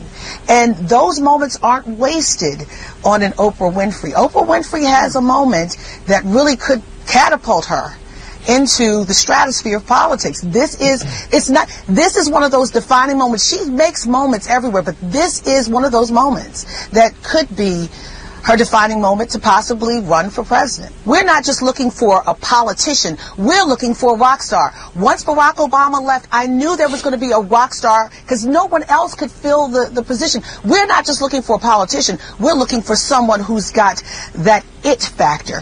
Oprah has that it factor. And we we've, we've spun out of politics. And now we're looking for excitement as well as our politics. And so we have to remember that the goalpost has been forever moved. So it's not just about a politician. These standard politicians have to bring something else to the table for people to say, wow, I'm going to throw it all behind you and stand by you, be ride or die. After Oprah's speech, Oprah 2020, as you said, George, trending on Twitter, and overnight, her longtime partner Stedman Graham saying a presidential run is a possibility, telling the LA Times, and I quote, it's up to the people, but she would absolutely do it. I can tell you both, after that speech, she had quite a few people in that room saying they sure did like the sound of President Winfrey. Oprah 2020, it was all over Twitter last night after that speech. She says she's not interested at all, but if she were to get in, the next day she'd probably be leading the fight for the Democratic nomination. She'd be leading the Democratic ticket, and I've I've learned in the last 18 months, two years, never to discount anything and anybody running in this. I think Oprah has to decide is where her power is, president or as a pastor of the country. I think the 2020 presidential campaign actually began yesterday. The idea, I mean, we've elected a reality television star right, now. Right. I mean, why is this out of the question? Oh, well, she's richer than he is. She's a better TV star than he is, and she knows the American public. All of Hollywood inspired by her words. There is a movement afoot back here. Oprah 2020. I'm not kidding. I am all about Oprah 2020. Honestly, President Winfrey is just sounds good. It, It just, just right. rolls off the tongue. Just Winfrey's comments earning several standing ovations. The all-star crowd captivated by her poignant message of female empowerment. A speech so inspiring, many now calling for Winfrey to add yet another title in front of her name, President. With Oprah 2020 trending on Twitter overnight. Uh, actor Ben Platt, if you need me for the next two years, I'll be drafting tweets in support of Oprah's 2020 presidential campaign. Saw a lot of those comments about her running for office. And Kevin, we have to talk about Oprah's speech because there was a lot of reaction that she may run for president in 2020. Well, Nora, I was back in the one-on-one rooms while the speech was going on, and I will tell you this, everyone was mesmerized. Allison Janney, named Best Supporting Actress as the abusive mother in I, Tanya, admitted she was getting swept up in Oprah for President fever. I certainly would vote for her, uh, hands down. I would do anything for her. But that speech last night was not only empowering and inspirational, but I thought it also echoed a lot Hillary Clinton's concession speech in 2016 when she said to all the girls watching out there. It was a hopeful speech, and it was also a historical speech, too. Yeah, I tweeted last night. It was like five minutes of desperately needed things. The new day is on the horizon. This is New Day with Chris Cuomo and Alisyn Camerota. Now that Oprah has been inserted into the 2020 thing, does that mean we can't use her with that great cell line for our show? No, I think we can use her. That needs to be part of our branding until she formally announces. Then it's got to go. But Then it's it's too gotta bad because, you know, it's a big reason we named the show New Day because of that hope of tomorrow. Yes, Every day it's is on a the new day. horizon. Good evening. We welcome the challenge, whether it's Oprah Winfrey or anybody else. That was the reaction from the White House today after a widely discussed speech at the Golden Globes last night. Winfrey did nothing to dissuade presidential talk. In fact, her longtime partner seemed to encourage it. With more on this potential matchup in 2020, we begin tonight with Nancy Cordes. To the casual observer, the speech was vintage Winfrey, an emotional commentary on sexual harassment. For too long, women have not been heard or believed if they dared to speak their truth to the power of those men. But their time is up. But fans thought they heard something more, the crescendo of a campaign address. So I want all the girls watching here and now to know that a new day is on the horizon. The internet lit up, and her longtime partner, Stedman Graham, added fuel to the fire, telling the LA Times that Winfrey would absolutely run for president if the people want her to. A notable shift from last Well, the question is, does she want to be demoted from Queen of the Universe to President of the United States? That's the only question. If she wants to do it, she can do it. Uh, she is probably the most beloved human being on Earth. She's probably the most beloved carbon-based life form on Earth. She could, if she runs, she will destroy anybody in front of her. The question is, does she want to do it?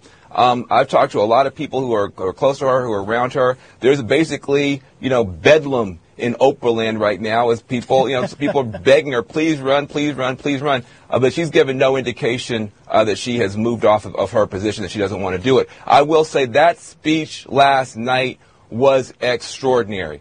That speech, she, she, she did in nine minutes what Barack Obama did in 17 minutes in 2004. She, she told her story, and she told the American story in a way that just was electrifying. Uh, if she, she, if she decides to do this, it is going to be one of the most extraordinary runs. Now, you probably think, why'd you do it in this section when you could have done it when you were talking about Oprah, Tony? Because that is just perfect hypocrisy. When, when, um, oh, my brain just locked. When Clint Eastwood came out for Romney, Clint Eastwood is a huge star with more than just the left. He's a crossover. Everybody likes Clint Eastwood. When he did the empty chair, do you remember how he was treated? When he ran for mayor of Carmel, was there a national calling that he should run for higher office? But that's our media. That's how they act. They're all in. They're activists. All this pious, we just report the facts, we don't pick sides bullshit that Chuck Todd and Brian Stelter say. It's not real. They pick sides. They're no different than me, some dude sitting in a fucking room talking into a mic. They're picking sides all the time. And I want you to think when in your life, if you remembered a left wing administrative guy who used to be part of administration, have an in- interview shut down and be escorted off the premises in your lifetime. Because that's what Jake Tapper did this week when he had Stephen Miller on. And this soundbite to me is unbelievable. Do you think tweets like that help or hurt the cause that the president is stable and up for the job? Not only do I think they help it, but I think in the toxic environment that you've created here in CNN and cable news, which is a real crisis of legitimacy for your network, and we saw it, of course, with the extremely fake news you reported about the Don Jr. and WikiLeaks story. That was a huge embarrassment for your network. Stephen. Just like the huge embarrassment you had when you got the Comey testimony wrong. Stephen, I'm trying to get to the issue of the president's fitness, which a lot of people well, are and I'm getting to the issue of your No, fitness, but the president's, the president's tweets absolutely reaffirmed the plain spoken truth. A self-made billionaire revolutionized reality TV and tapped into something magical that's happening in the hearts of this country. The people that The you president don't has approval the rating in the 30s. I don't know what people- magical you're talking people- about. The people that you don't connect with and understand, the people whose manufacturing jobs have left, who've been besieged by high crime communities, and who've been affected by a policy of uncontrolled immigration, those voices, those experiences don't get covered on this network. That's why, the, I, mean, I mean, to prove the point, I was, I was booked to talk about the very issues I'm just describing, and you're not even asking about them because they're not interesting facts to you. That's not true. I have plenty of questions on And immigration. there You've attempted to filibuster by talking about your flights No, with the I'm not. president. I, no, I want to ask a you a question because Uh, you don't, no, you- don't you- be you- condescending, I'm- Jake. Jake, Stephen, Jake, the president reason, and the no, White House. The reason why the I want to president talk and the about White House. The president Jake, and the White House. the reason why I want to talk about the president's experiences, what I've seen with him traveling to meet dozens of foreign leaders, with his incredible work. Okay, you're not answering the questions. No, I understand. You have 24 hours a day of anti-Trump material. you're and you're not going to give three minutes for the American people I to get hear it. the real experience you- of you- Donald Trump. There's one viewer that you care about right now, and you're being obsequious. No, you're being a which- no, factotum which in order to please him. Okay. No. And I You think know- I've you know wasted. I I think I've wasted enough of my You know viewers' who I- time. you know who Thank I you, care Stephen. about? As Republicans, Hey, Jake, lawmakers you call know for Attorney General care Jeff? Sessions to resign, in a major reversal, Democrats are now coming to his defense. What changed? We'll ask the top Democrat on the House Intelligence Committee next. Now, you resistant members out there are going to say, Tony, he's lying. He's embellishing those numbers. Trump hasn't done any of this. Name an entire fucking administration, any administration ever since you've been alive who doesn't go on TV and spin their bullshit. When the, when the website didn't work for Obamacare and nobody fucking enrolled, do you remember ever an Obama administration person going on there and not spinning lies that everything's great, website's working, people enrolling like crazy? That's what they do. They spin their numbers. But CNN has gone beyond MSDNC and Fox and bias. They're in an outright war with the president. I'm not thinking that they don't deserve to be pissed off. He attacks them. But go back to Fox. Eight years Obama dogged Fox. Eight years Obama said Fox wasn't real news. Eight years. And other than Hannity, there was no other time slot where people were calling out the president and cursing him. During the normal news day, okay, Fox and Friends and Hannity. Normal news days, Shep Smith and all those people, you didn't hear that kind of crap. They stayed a news agency. CNN gives no fucks. They hate the president. They wanted Hillary. So much so, show, I started the show with shithole. You have Anderson Cooper almost crying. Don Lemon telling the whole country to go fuck themselves. You voted for Trump. He's a racist. You're a racist. And black people, we told you so. Sorry, Don. I have black friends that voted for Trump.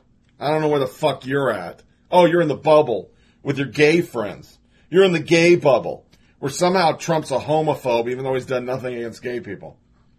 Was for gay marriage before Hillary was, and before Obama was, and before Bill Clinton was. Mm, Interesting.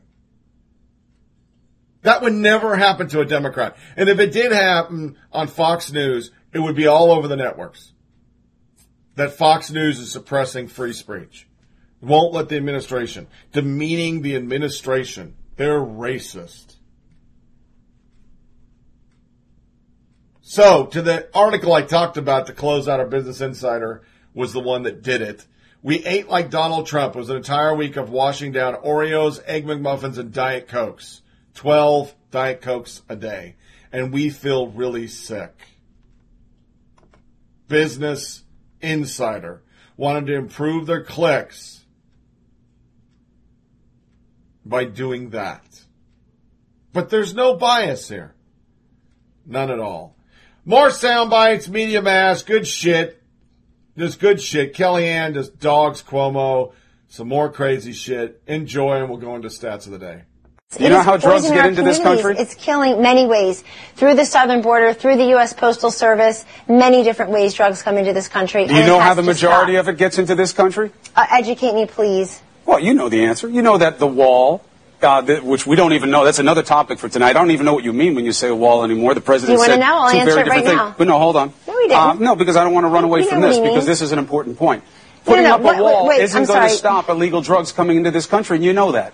They Oh, come that's not- that's by air and they come in tunnels. I've been in them. I've been They in those tunnels. They come all different Very ways. Are you saying, I'm sorry. Christopher, are you telling the viewers Yeah. that no drugs come through the southern No, border? Did you I'm just saying say the that? idea that a wall first. is going to be be the an difference. apple, don't be a banana. The wall is going to be a difference is a joke. Saying that a wall will keep fentanyl out of this country, joke. which the president So- said today, is a joke. Because No, no, it comes by out of this cargo ship country. And cargo plane. he said this that. is It comes through the high-grade US Postal pharmaceuticals, Service. not something strapped on someone's back that one of your friends is a synthetic said someone walking them across with cantaloupe calves. It's not true. It's a fiction. Well, hold on, Chris. You know that different, uh, many different firms bid on constructing the border wall.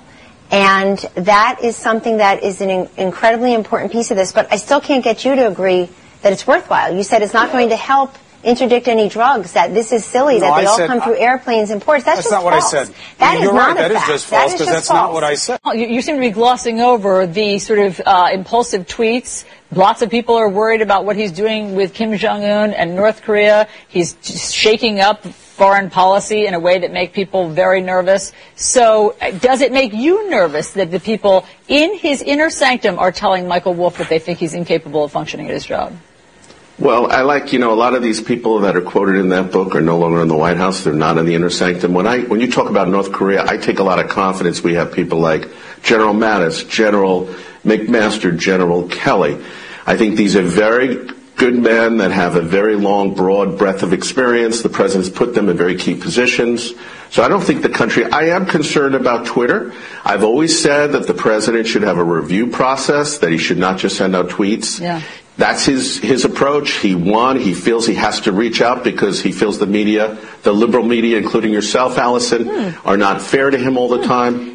Um, that, Chris, I see you laughing. We have, I mean, you should watch our show. I show don't want to accuse often. you this early in the morning. I appreciate that. You should watch our show more often Great. in terms of all the perspectives we have on. But I want to ask you about this excerpt.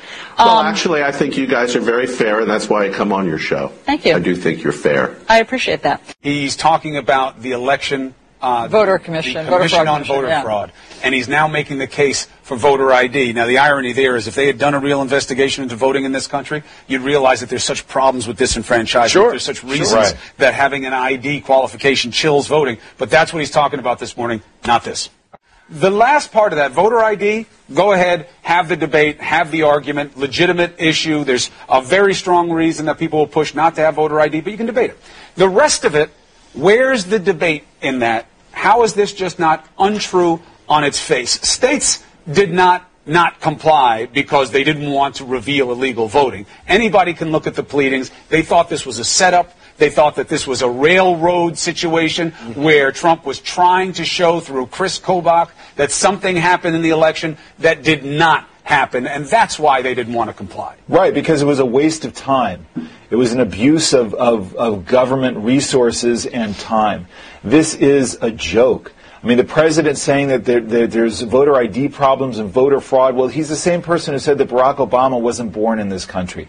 I mean, just let's stop paying attention to this. He did a big to do and it went nowhere because there was nothing to it. If he wants to get serious about voter fraud, he ought to look into voter disenfranchisement. That's the issue. Let's get more people voting. And the real issue, obviously, in this country is not voter fraud. The real issue is voter disenfranchisement, is obstacles, unnecessary obstacles to voting. That's part of why they couldn't get any secretaries of state and states to cooperate because, as you say, it was a waste of time and spinning their wheels. Also, because as you know, the White House first started asking for people's dates of birth, social security numbers, and the secretaries of state were like, whoa, whoa, whoa, why, why are we giving, handing you over all A lot of them don't even have it. Of course. And why are we handing over personal voter information? That's not a violation of principles of federalism. I don't know why people would get. And then they went after about people being that. registered in different places as proof, and they had people in their own administration. Exactly. Including Bannon, Yeah. who was registered in, in, in, in, in multiple states. Look, so, so look, we do need election reform in this country. We could use people a, a comprehensive study about voter disenfranchisement, about voter suppression. Yeah, but not an ideological-driven organization like this was. Uh, and we'll see now what the Department of Homeland Security actually does. And that's the shame, though, David, right? Because you could do a panel like this, get into gerrymandering, Yeah. get into what they do That's a different rigged places system. and Right. different levels of chilling that they do with the vote. He could have done that, and you know what? He would have expanded his base. Instead, he's just got another day of getting a slap down for a bad. I want to ask you about what is happening in Iran. Uh, in, in this morning's column, you have a fascinating line where you say that Tehran, when you visited it a few years back in 2013, was somewhere between, was a mix uh, between Pyongyang and Los Angeles. Uh, which is something really that we saw in 2009. I, what I was struck by in 2009 during the protests was the fact that you had a red state Iran and you had a blue state Iran. It was split down the middle. Red state Iran wanted to keep the mullahs in charge. Blue state Iran wanted to move Iran into the 20th century so they could move into the 21st century. Uh, and you say, because it is so divided, uh, that this is a regime that just can't keep winning. They can't keep pushing back the tides of history. Talk about They, it. so, uh, what has been fascinating this last week is that is that red state Iran, which loves the mullahs, and blue state Iran, young, secular, uh, wanting change, supporting President Hassan Rouhani, have both been in the streets. Uh, you know, in conservative cities like Mashhad, in the elite areas of Tehran, same thing, same phenomenon. So uh, Iran has converged, I think, in a frustration with the regime's inability to deliver. He did take two questions from uh, U.S.-based reporters. Uh, they were both from conservative outlets, the Washington Examiner and Fox, although John Roberts at Fox did ask him a, a challenging question that he didn't answer about being interviewed by Robert Mueller and how that'll go, and that's when the president said he was um, there was no collusion. He must have said that 15 times in his uh, one answer. Anyway, the point is we got something out of it. Uh, Peter Alexander is standing by with more on that. It wasn't it doesn't rank uh, among the crazier press conferences that we've had. There were some real questions and some, some answers. Yeah, no, I think that's right, Ali. The, the president obviously called on two conservative media outlets, the Washington Examiner and, and Fox News. And when pressed with a question by my colleague at Fox News, John Roberts, specifically about whether he would commit to sitting down without conditions under oath with the special counsel, Robert Mueller, the president deflected. He repeated what he has said over the course of the last uh, many months that there is no collusion only said we'll see in terms of his willingness to sit down with. To our stats of the day, why did the Washington Post tweet a debunked hit piece on Jesus? If there is some news value in questioning the existence of Jesus in the Christmas season, why not at least run a new article that addresses the harsh criticism of the original? This was on January 3rd. Controversy erupted over Christmas week when the Washington Post tweeted an opinion article by Ralph Lataster they had published in 2014. It claims to show the existence of Jesus as a historical figure is likely no more than a myth. Critics question the timing of the tweet as a slap in the face to Christians preparing to celebrate one of their holiest holidays. Possibly more important, many seized on the reaction to the 2014 publication. Historians, including a professor who had taught last during a class about the historical Jesus, demolishes the claim. Its ideas were described as the fringe of the fringe and compared to anti-vaccine science.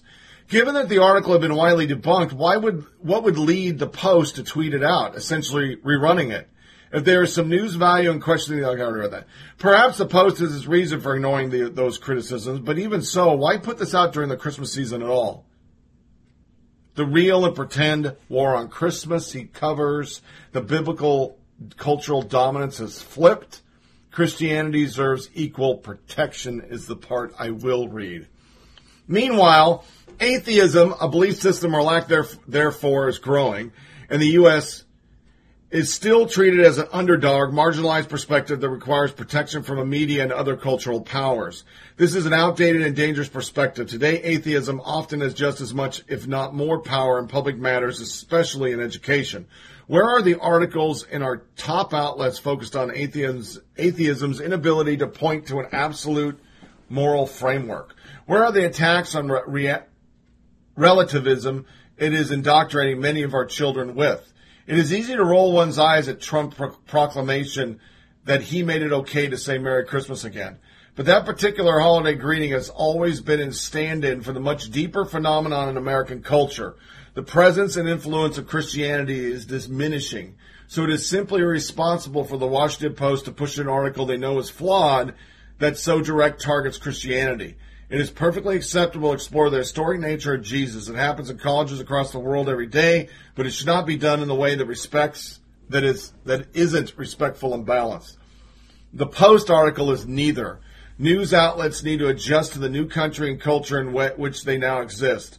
The protection of minority religions views that media have extended to Islam, Judaism, and atheism should now be offered to Christianity as well.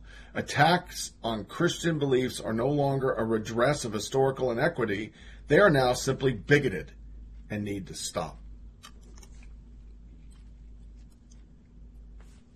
I love the article, and the Washington Post did it because they hate conservative. They hate them. Other stats. Big thing Bernie Sanders pushed out about Iceland's the first country to have illegal not to pay women. That's a lie. It goes back to 63. Deep freeze. Of course, I didn't cover it, but climate change is a big thing right now with this huge storm going through the country. This is an actual CNN headline. Bomb cyclone slams northeast. It will be colder than Mars. Really.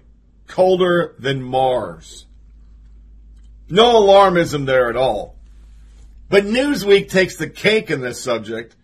All the extra water from melting from glacier has caused, wait for it, the oceans to sink. Remember, we were told we're supposed to be underwater. Most of Florida is supposed to be gone, New Jersey, Staten Island. They're all supposed to be gone right now. That's what that's what Al Gore said. None of that has happened. So Newsweek, Vox, Salon, Slate, they're running this article of a scientific study that the ocean floors have sunk. Thus, that's why. So now, instead of flooding, the ocean will go down. Is that we're not going to have water? Oh my God! Are you serious? Yeah, yeah. We're just making it up. Our biggest stat, though, is because of Oprah and the Golden Globes. The media has to protect Hollywood. And Hollywood dressed in black, the men dressed in black, everybody dressed in black to support the Me Too movement. Well, now a group of female Democratic lawmakers are planning to wear black to President Trump's first State of the Union address. The statement is meant to be a show of solidarity to the anti-sexual harassment, Me Too, and Time's Up movement. All the sheep across the country, regardless of sex,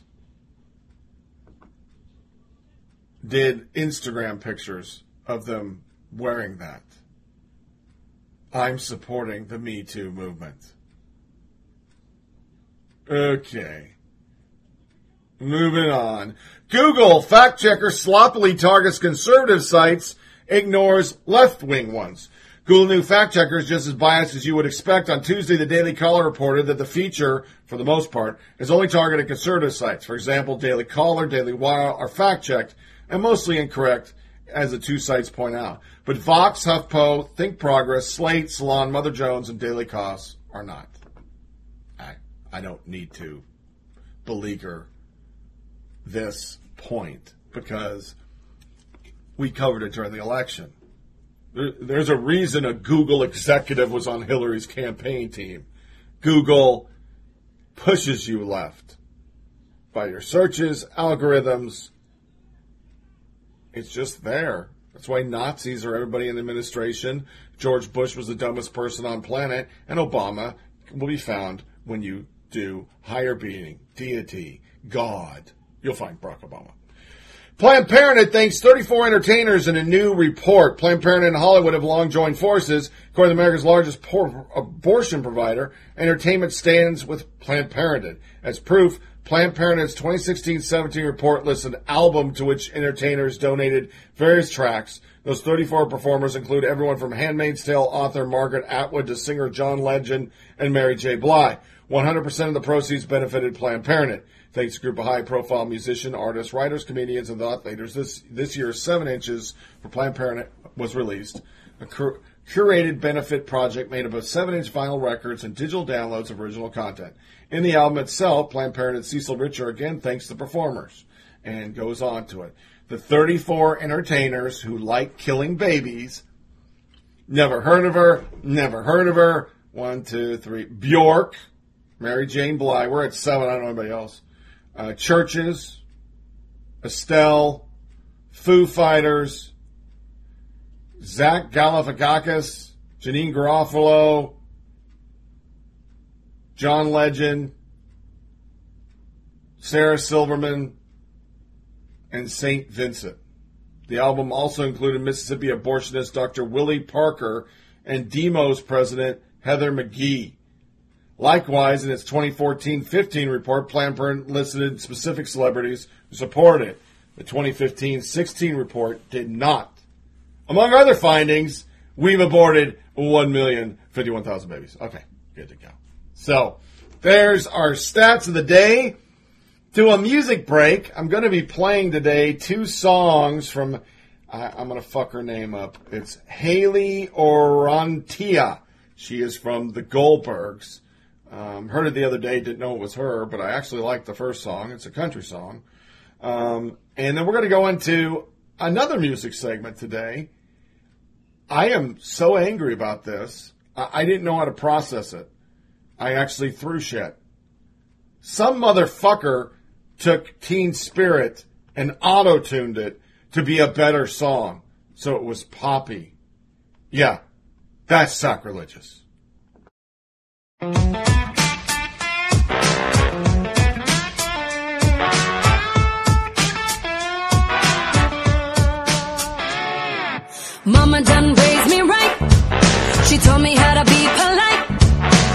confession, oh man, pardon me. Say your prayers every night.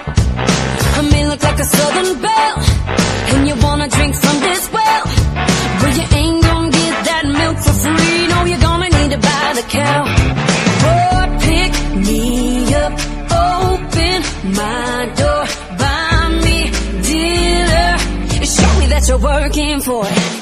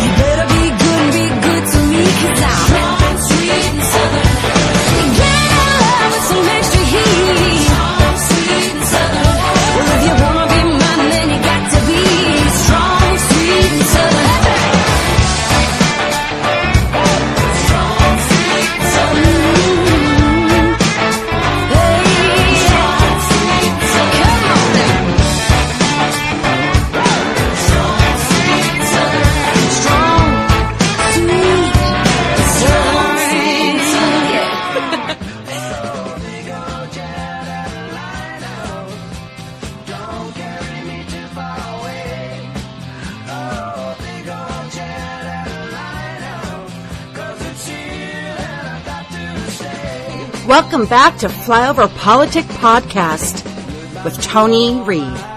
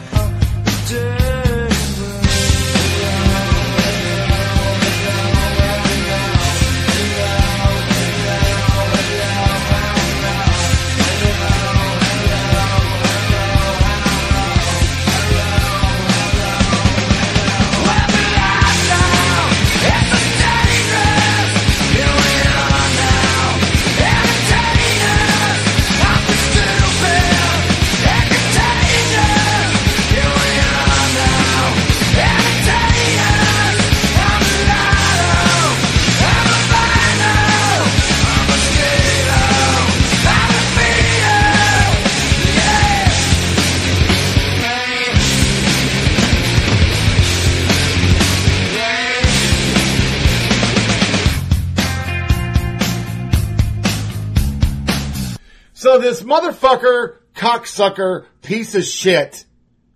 Well, I guess it's not a person. Sleep Good, a band from Austin, decided to mess with everyone by putting Kurt Cobain vocals and Smells Like Teen Spirit through an auto-tuning plugin and changing the song into a major key. I'm going to listen to it first, and then I'm going to lose my fucking mind.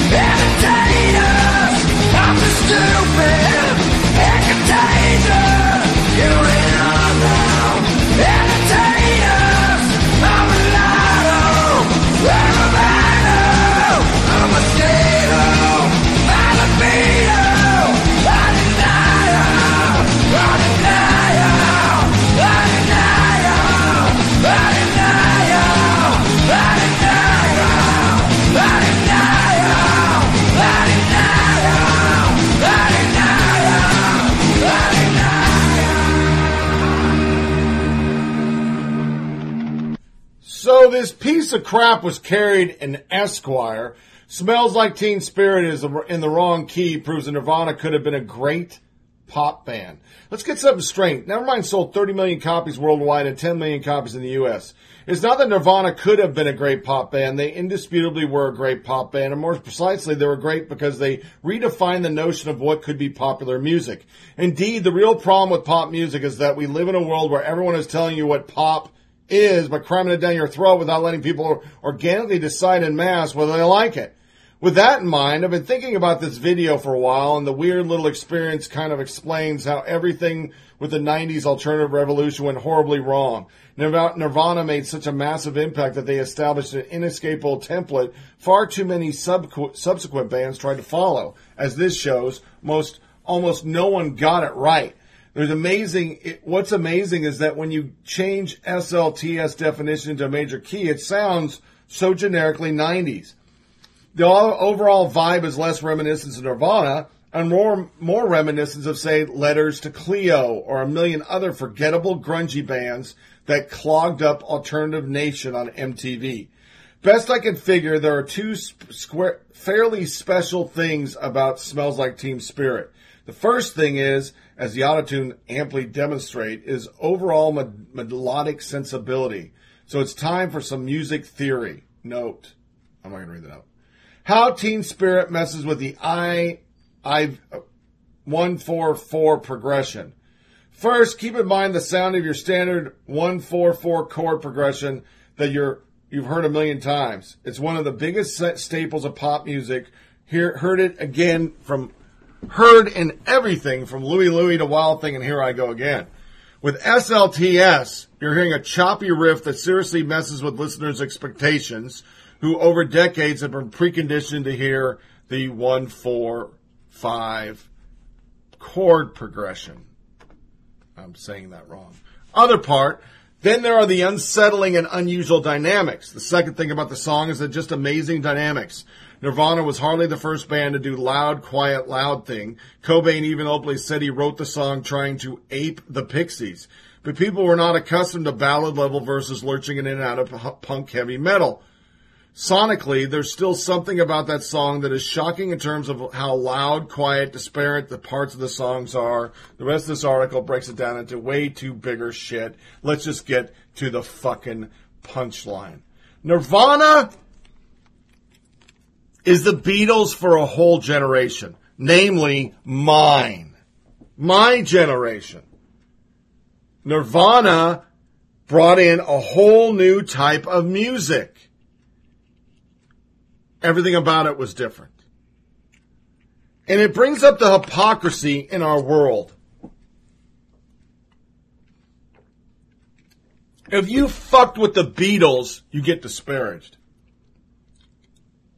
If you redid a fucking BB King song, you got disparaged. If some white trash trailer park bitch got up and took a Beyonce song and changed it, racism accusations would ensue. But in our world, you can take a Nirvana song and rat fuck it and nobody's upset. Some are saying, Tony, you're taking this too far. No, I'm not. No, I'm not. Nirvana is epic. Nobody had ever done it. Nobody will ever change music like them, Soundgarden, not Pearl Jam, even my wife says. Those two bands changed music. They changed music in the same form or fashion that Linkin Park brought out a grunge rap concept. It wasn't as epic as Nirvana, but it was still pretty epic. It was a totally different thing. You had a guy screaming like Nirvana and rapping like Jay-Z. And you're like, what the fuck? This is cool. This is different. People will say, well, our Run DMC and fucking Aerosmith, that's not the same. It's not even the same kind of music. Aerosmith is classic rock. But you don't fuck with that shit. You just don't fuck with Nirvana. The dis- I've not gone over this. That's why I don't even have a good lose my mind portion. I am still too pissed that somebody would have the balls to take this and rat fuck it. Let's be honest. How many Jimi Hendrix songs have been redone? People don't fuck with Jimi Hendrix. He was one of a kind. Nirvana is too. So to this shitty ass band, Esquire, the mainstream media, and all you motherfuckers, leave Nirvana alone. Don't redo their songs. Don't auto tune it. Because my last point, at least in the 80s and 90s, people fucking sang.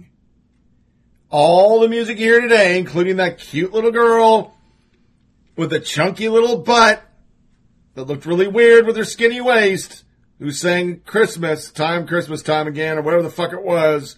I liked the song. It was catchy. She does a Georgia, Florida, Alabama line, whatever the fuck those idiots are called.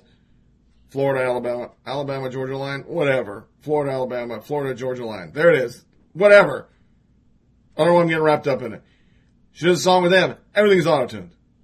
Everybody's auto-tuned. Fucking Kanye West has gotten Grammys for not even fucking singing. He's auto-tuning. Most of your rap is auto-tuned. Not a motherfucker among you, including Beyonce, could play a goddamn music. She just shakes, shakes her ass and sings really good. But she can't play guitar. She's not musical.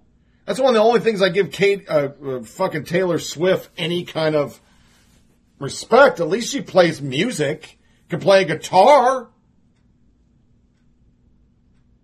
It's not the same, so leave it alone. Then I want to really cover a really serious subject that has nothing to do with this. This touched my soul, and I want to do a soundbite. It's called Room in the Inn. It's a Nashville charity. And this shows I have a long way to go with being the good person I think I am. Nashville's Room in the Inn will open its day center to accommodate overnight guests for the first time. The shelter hopes to get an additional 80 people off the streets. Room in the Inn has been sheltering the homeless for 32 years, and it all began when a Catholic priest invited a group gathered in the church parking lot to come in from the cold. Ann has his story in Ann Holtz, Tennessee. Well, Haley and Eric, when Nashville's homeless encampment was turned down, was torn down back in the late 1980s, the people who lived there turned to nearby Holy Name Catholic Church, and there they found an ally in Charles Strobel. Charles Strobel comes to work at Room in the Inn every day, inspired by the unending task of caring for Nashville's homeless. He's kind of our Colonel Sanders. He is he's the face of our brand. You can't separate a man from his works. Who stands out? This memorial tree in the guest house lobby reminds Strobel of 800 men and women who died never getting off Nashville streets. He knew many of them personally. There's always something that is catastrophic, and it makes their recovery and healing so difficult because they've got so many obstacles to have to, to, to change and reverse and get through. Room in the Inn offers hope. The network of faith congregations provides a basic need by sheltering hundreds of homeless people across the city. Folks from all over the city come and pick up people who need shelter, those who don't have homes, and they take them to their place of worship and then feed them and offer them a safe place to sleep for the evening and bring them back in the morning with a sack lunch. 125, 126. Hang out right here behind Jerry, okay? Feeding the homeless goes back to the days when Strobel was a priest at Holy Name Catholic Church. It seemed like all I ever did was make peanut butter and jelly sandwiches and didn't know that I was doing anything except giving somebody something to eat. Strobel was feeding body and soul. He opened a soup kitchen in 1983 called Loaves and Fishes, which is still open at Holy Name. The simple, simple act of giving uh, somebody something to eat or a place to stay is um, far overdue. We need to do more of that, for sure. Charles Strobel says he always knew his life would be one of service, inspired by the benevolent spirit of his mother, Mary Catherine. She was uh, someone who really knew everyone in the neighborhood. And uh, for blocks and around, she would um, visit people. That was just her outgoing way. When Mary Catherine was murdered in 1986 by a homeless drifter, Charles Strobel left the priesthood and devoted his full attention to helping Nashville's homeless. Today, room in the inn means more than food and shelter. Over the years, Strobel rallied the Nashville community to offer real hope of getting homeless people off the street through education and employment, along with support for sobriety and mental health recovery. I hope that I, whatever I've done, I've done with a good heart, and I hope that um, that it's it's something that has made a difference. Without a doubt, it certainly mm-hmm. made a difference. Charles Strobel made a big difference in the plight of Nashville's homeless population, and not just here. The concept of room in the inn has been adopted in 34 other cities around wow. the country. He has quite a legacy, and mm-hmm. it's important tonight when it's going to be so cold. Right. Such a signature staple of our city right now. So many people know about it. As you mentioned, it's spread to other cities. Such an accomplishment. A coworker turned me on to this story, and I, w- I was visibly moved um, the concept of your loved one, your life, you know, you've been married as long as I am, your wife is your life, being murdered, and then you devote your life to the sect this person came from. This was a homeless man who murdered his wife. He left the priesthood. He started taking care of these people truly turning the other cheek. It's something I can't do. I don't do on this pop- podcast. I'm not being a hypocrite. I'm vengeful at times. I have grudges. I get angry. But this gentleman, Mr. Strobel, is a shining example to all of the way we should live our lives the way the Bible tells us to live our lives. Anybody who's religious, the Quran, even though all the Islamists will never say it, tell you to live it. Those that were raised by good families and aren't religious. The golden rule on how we're supposed to live our lives. Do unto others as you would want others to do to you. Pretty simple and straightforward. And uh, I just had to play it. I thought in all this hate of Trump that we cover on the show, hate of people in the red states, the reason why I do the show by people like Don Lemon, that should be my lead off every day. Go fuck yourself. Cause you don't think like me. I can't think like you. You're a fucking racist who hates white people and you're gay. I don't know how to think like that. But I don't hate you like you hate me, Don Lemon. Maybe if more people in the political persuasion and our media would apply the principles of a room in the inn, maybe our public discourse would be a lot better. To another music break and news, social, media, nuggets.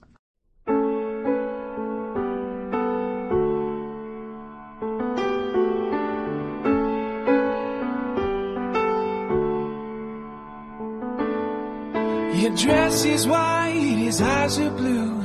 Just hope that he takes care of you, my love. You were once my love. But time is gone and I've too. So why do I still think of you,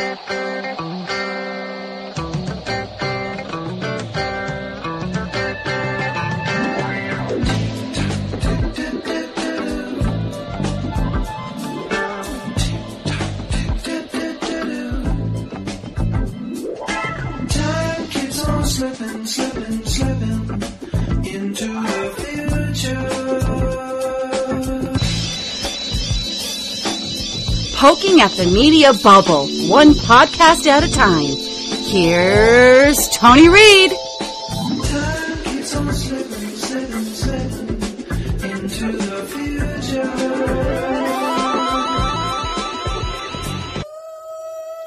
Stop. Now it's time for news and social media nuggets. The crazy stuff that makes your host lose his mind.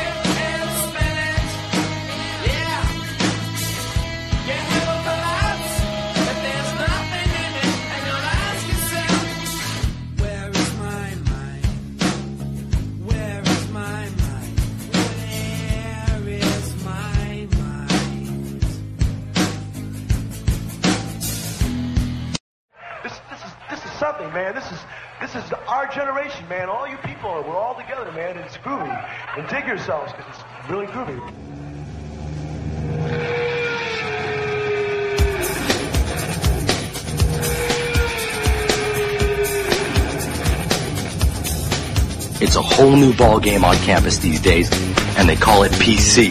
PC? Politically correct. And it's not just politics, it's everything. It's what you eat, it's what you wear, and it's what you say. If you don't watch yourself, you can get in a buttload of trouble. For instance, We have rights see these girls? Yeah. No, you don't. Those are women. You call them girls, and they'll pop your figs. Save the whales. Gays in the military now. All right, that was Tim Halprin and Katie Ortega, Ortega, or Tanya, I don't know their name, from the Goldbergs. That's a good song, too. The Military Corner, Stolen Valor, fake Green Beret forced to shut down Honor Guard group. He's a liar. Another guy was caught saying he had nine Purple Hearts, kind of doing the carry. Lying. A foreign Navy screw up, new $3 billion missile sub is destroyed because they left the hatch open. 2.9 billion. Yeah. Indian Navy. Not too smart. What is the greatest fears for U.S. military planners for war with North Korea? The ability to medevac. they believe North Korea and the terrain itself will hamper the medevac capability of the United States Army. That's a true statement. It's going to be very hard to get helicopters in everywhere. They have air defense. We haven't fought on air defense since uh, what? Vietnam. Yeah. And lastly, well, not lastly, I guess I have quite a few more. The USAF's 4,602 mile per hour hypersonic warplane. Google Earth got a picture of it. It looks like a dart. It is badass. And yes, folks, that is Mach 6. Mach 6.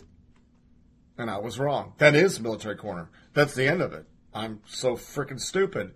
But that's okay, because now we move on to the crazy.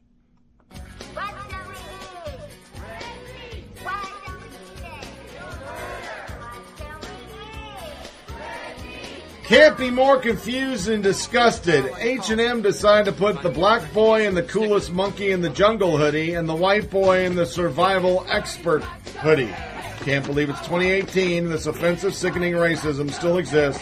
We all must boycott H&M till they apologize.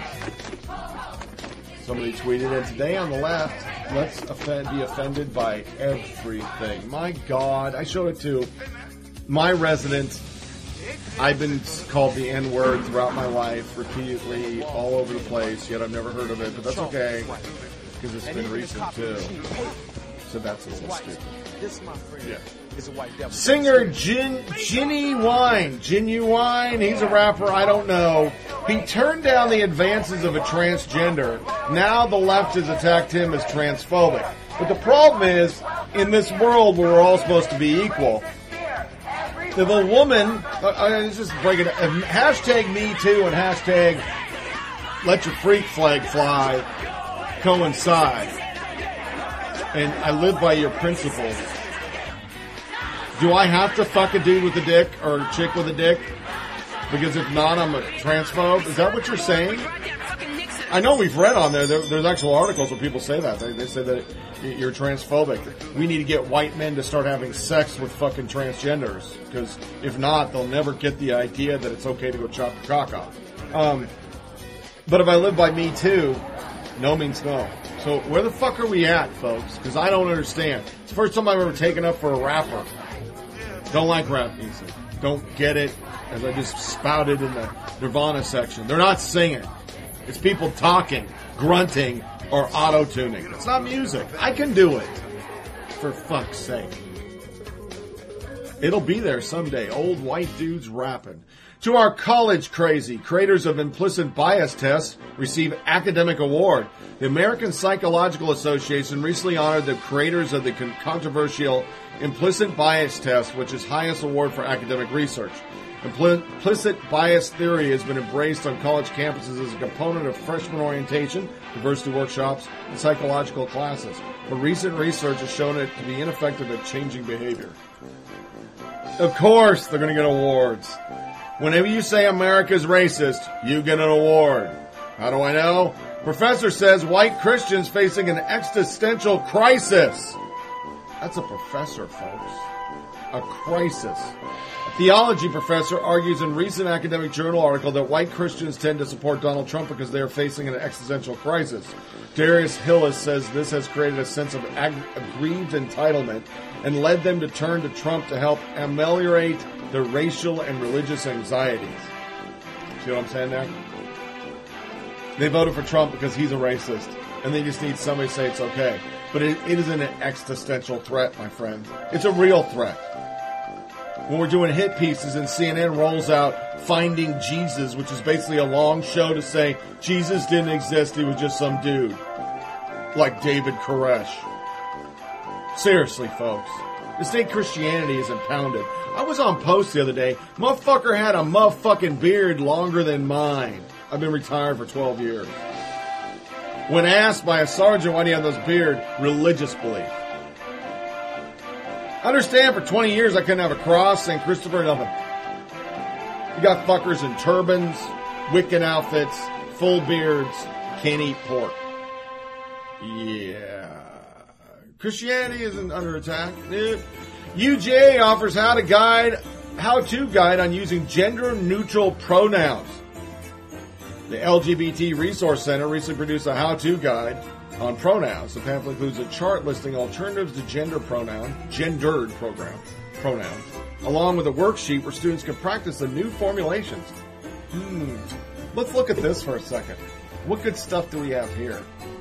Instead of using he or she, for example, the chart suggested z- they, z, a, e, per, or v, each of which has a corresponding variation to replace the formulation her, him, her, his, hers, his, and her, himself. And accompanying how to provide example sentences directing students to fill in the blank. Respecting someone's gender identity means using their pronouns whether they are earshot or not, it declares below the practice sentences. The guide also includes advice for those who may be uncomfortable using gender neutral pronouns, encourages them to volunteer their own preferred pronouns and asks others to specify. It isn't rude to ask someone what their pronouns are. Ask away. They'll be glad that you care enough to get it right. It assures readers advising them to use they, them, and their in classes where they do not know on someone else's preferred pronoun. The guide also urges students to introduce yourself with your name and your pronouns so that others will feel comfortable. Hi, I'm Tony. I have a penis. I don't want to chop it off. Him is just fine with me. Just him. You know, this is this is bullshit.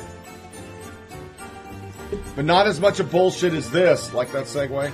Entire class punished for microaggression comments. A Columbia University professor recently described how an entire class was punished after some students used microaggression language online chat. On an online chat. After requiring students to read two articles on microaggressions and racial identity, the instructor separated the white students from the people of global majority for a debriefing. People of global majority. Yeah. That kind of blows you're the minority concept. If you're the global majority, then where is my affirmative action? Georgetown approves gender and sexuality housing options. You, you see a theme there? We're segregating. We're all into segregating now. DOJ professor harassed white student over cultural appropriation and was punished. We covered it a couple months ago. Yeah. Crystal Sudana, an American Indian Studies lecturer, Oscar Montega had called her racist for wearing a shirt depicting the school's logo with a spear through it and later threatened to lower her grade when she began digging into his master's thesis. Monjay had been at a forefront of effort to retire the school's Aztec mascot, which he calls a form of cultural appropriation that perpetuates historical in- ignorance. Mm. Yeah. Okay. We have a lot of this lately. Everything is oppressive to our minorities. Doing homework, not taking naps, math, English, everything. Well, this one, student op-ed, academic freedom is oppressive to the minority. An American university student criticized academic freedom in a recent op-ed, arguing that it is oppressive to the minority and blasting the faculty senate for approving a resolution more than two years ago.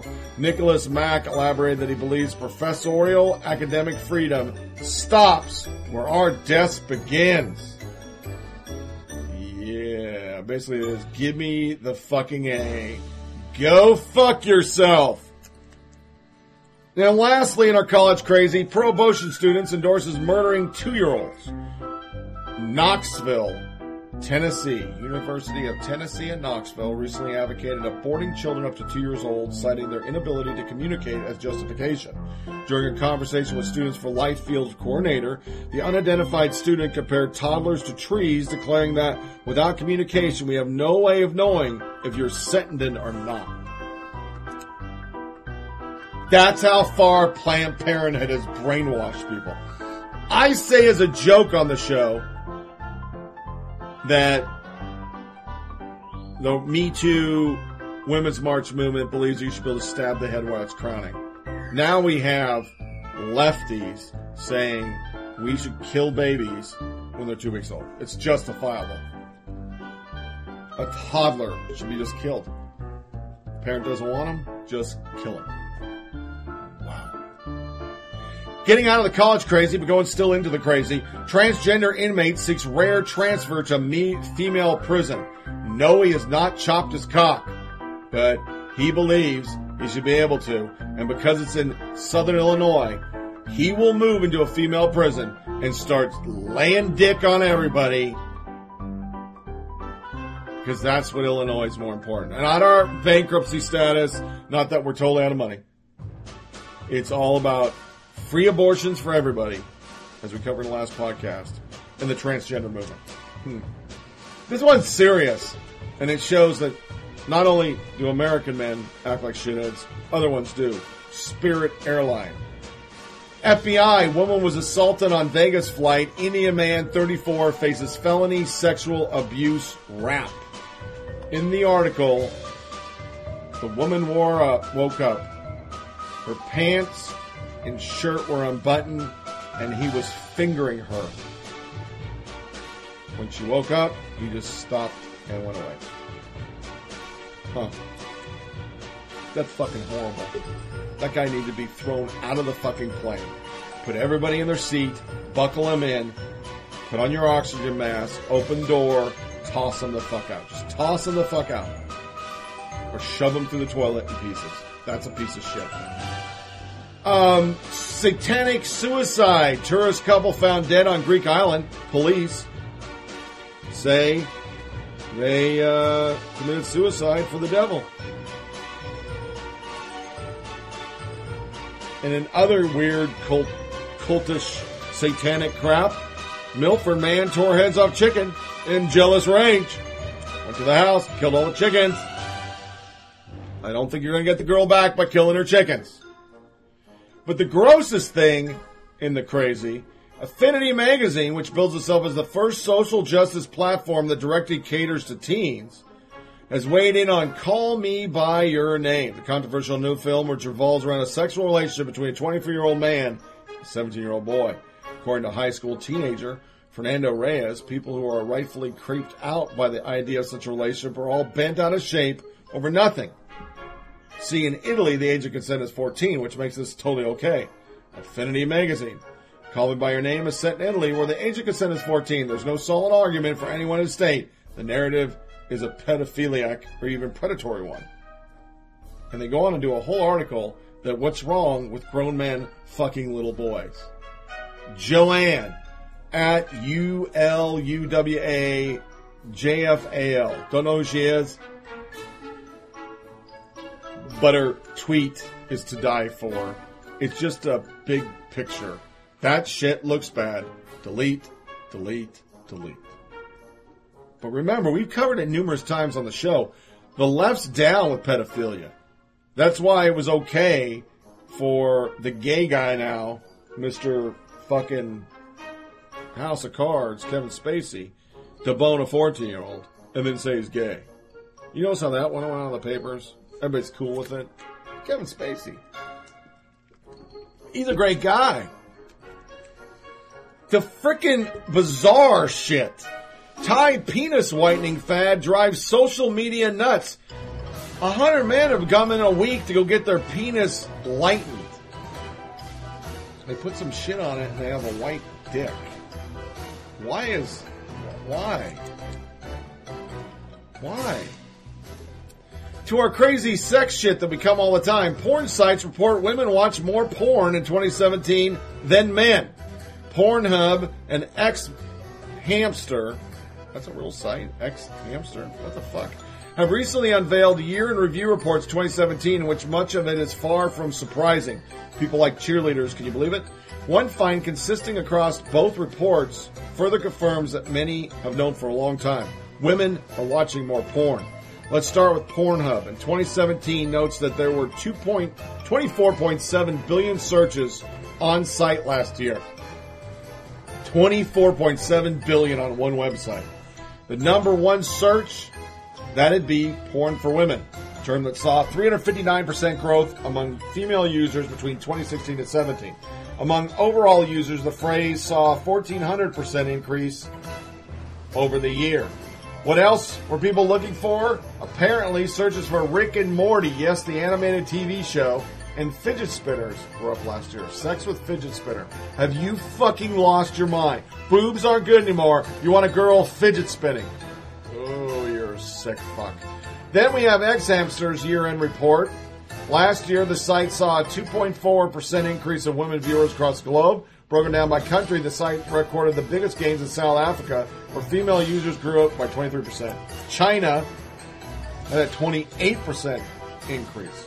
Overall, women represent 26% of xHamster's total users. The top search for ter- for women in U.S. Well, that would be daddy. While the top search for women globally was mom. As xHamster noted, the share of women viewers on porn site is increasingly steady in the last few years. We covered back in April, a YouPorn survey of 24,000 women found that 60% of the respondents said they watch porn a couple times a month, if not weekly, while 18% said they view porn daily. Further, further proof that women like sex also. That's not important statement because as I learned when I was a 20 something as a drill sergeant for COAD, some of the shit the women said made me blush. Two other sex things that I only covered because we covered it a couple months ago, which is crazy. Robot stripper named R2DD in triple CPU. We're stripping at the CES party. That is a real thing. There was a video I couldn't play, but they show these strippers and they put a bra on a robot and they were going up and down the pole. I wow. Mm. But this one scared me. If you've accidentally clicked on a wrong link on the internet, you'll know there's a shitload of women sex toys. There's things that design, you know, that are wireless. There's shit that connects to the internet. So like you have real sex. We covered that on the show once. And there's ones that they connect that people can do things to you, I guess. I don't know. It's like a weird thing. It came up in this article. It looks like a big long hot dog, but has a tail for an antenna. It's kind of creepy. But this one, because we've covered this over and over, and in England it's so huge, the robot shit, it's getting a little scary. Maybe sex robots, wait for it, will make men, not women, obsolete. Advances in robotic and artificial intelligence have raised a dystopian concern for women. What if female robots become so realistic and so adept to sex that they render men incapable of engaging in real human relationships? Which we've also covered on the show. Those who want to go back and hear some interesting statistics was about the desensitization of people for sexual intimacy due to watching porn all the fucking time. Actually, I think it's men who should be worried. It's entirely possible that robots could outperform them. Perhaps it's time for the big think. Are women not as capable as men of crude objectification? There's room here for everyone's impure thoughts and desires. Robots don't discriminate, and they could probably give good massages. Don't get me wrong, I have a good husband. I doubt I would trade it in, but if I had a daughter, I might consider giving her a robot as a college graduation present, preferably one who can do the dishes and guard the door. And then the article goes into the fact that the robot could go on for hours sexually. And it made me think, maybe I need to up my game. Huh? Might be replaced? How would you feel you walked in the closet and there's a dude? It's a robot dude. Or you come home early off a business trip and your wife's laying with a robot dude. I would fucking run him over with my Jeep. To our lighter fare.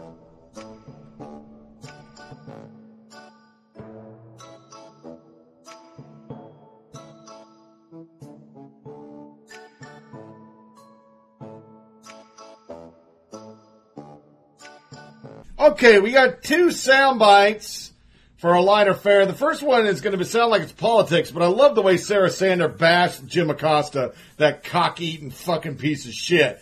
The second one is a real fucking ad. It's for furniture. I saw it. I laughed my ass off. It's not going to be as funny when you can't see it, but damn it, we need more ads like this. A quick follow-up on, on FISA. Um, there seems to be a pattern, and, and correct me if I'm wrong, if, if there is no pattern, where the president watches something on Fox and Friends and then he tweets about it. Apparently this morning, uh, one of their uh, personalities, uh, Andrew Napolitano, uh, said that uh, this is not a good deal, Mr. President, don't do this. And then he went on Twitter and tweeted about the FISA program.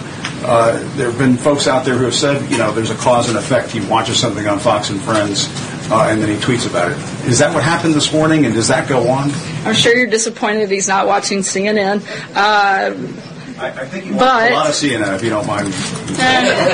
I, I don't think that's true. Your numbers would be higher. Um, I, so, uh, in, in reference to uh, the question specifically, no, it's not. Uh, in response to the question that I just said, the president has a great deal of understanding. This is top of mind. He was talking about it last week. He is issued a presidential memo on it. Uh, so it's not something that just happened this morning. This has been an ongoing discussion and something of great importance. The president doesn't believe that uh, Americans' rights or liberties should be abused, but he certainly believes that Americans should be protected. And he wants to make sure we do both of those things, uh, and that's why he supports the 702, but has concern uh, with FISA more generally. Can't we all just get along? At the Red House Furniture, we, can. At the Red House. I'm Richard, aka Big Head.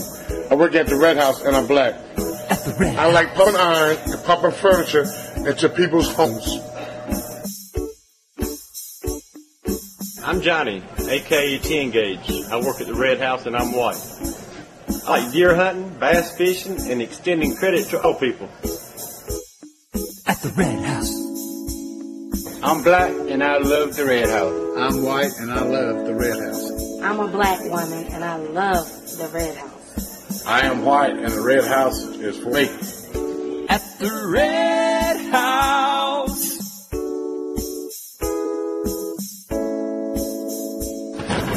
Look at the sofa. It's perfect for a black person or a white person. This mattress is perfect for a white person or a black person. At the Red House, where black people and white people buy furniture. And Hispanic people too. And all people.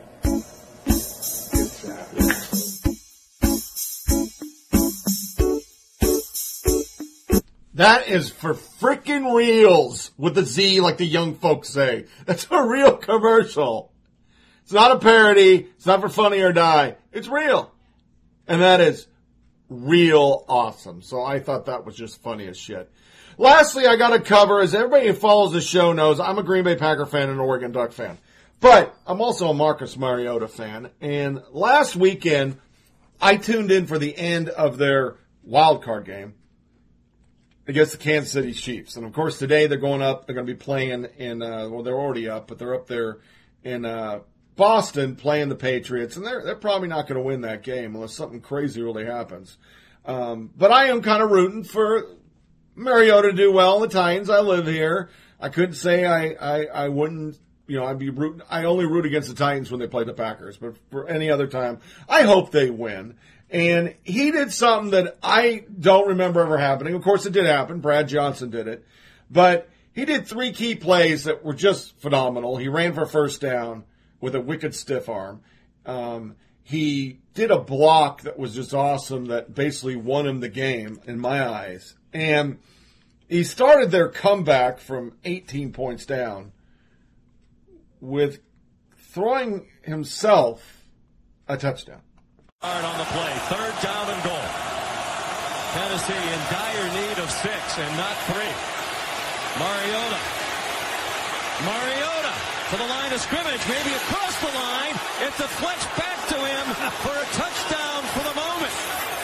That is still one of the coolest things I've ever seen.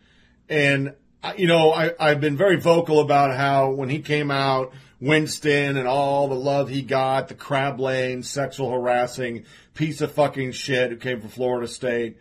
You know, if I was podcasting when they won the Rose Bowl and beat the shit out of them, I would have been crowing on this little mic right now.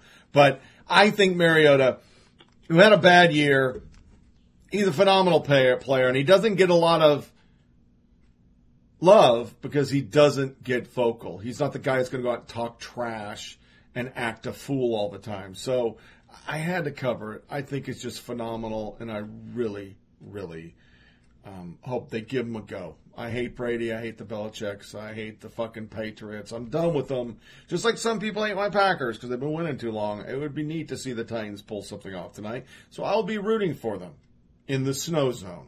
which is the last thing before I close. I don't want to say anybody out there in the area, be safe. We got four and a half here, ice, snow. Took us an hour to get home yesterday because I went out opened my work. My wife opened hers. We had to close it, go travel the whole roads.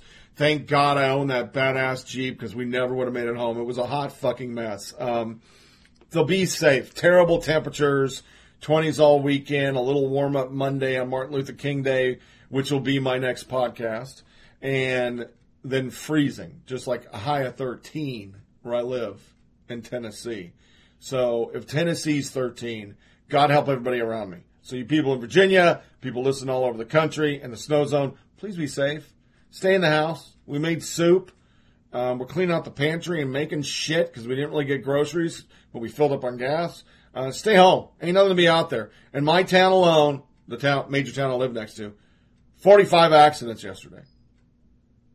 I-24, I-65, I-40 west and east were closed all night. Jackknives, 40 call pilots. It's just been a fucking hot mess. So, so just stay home.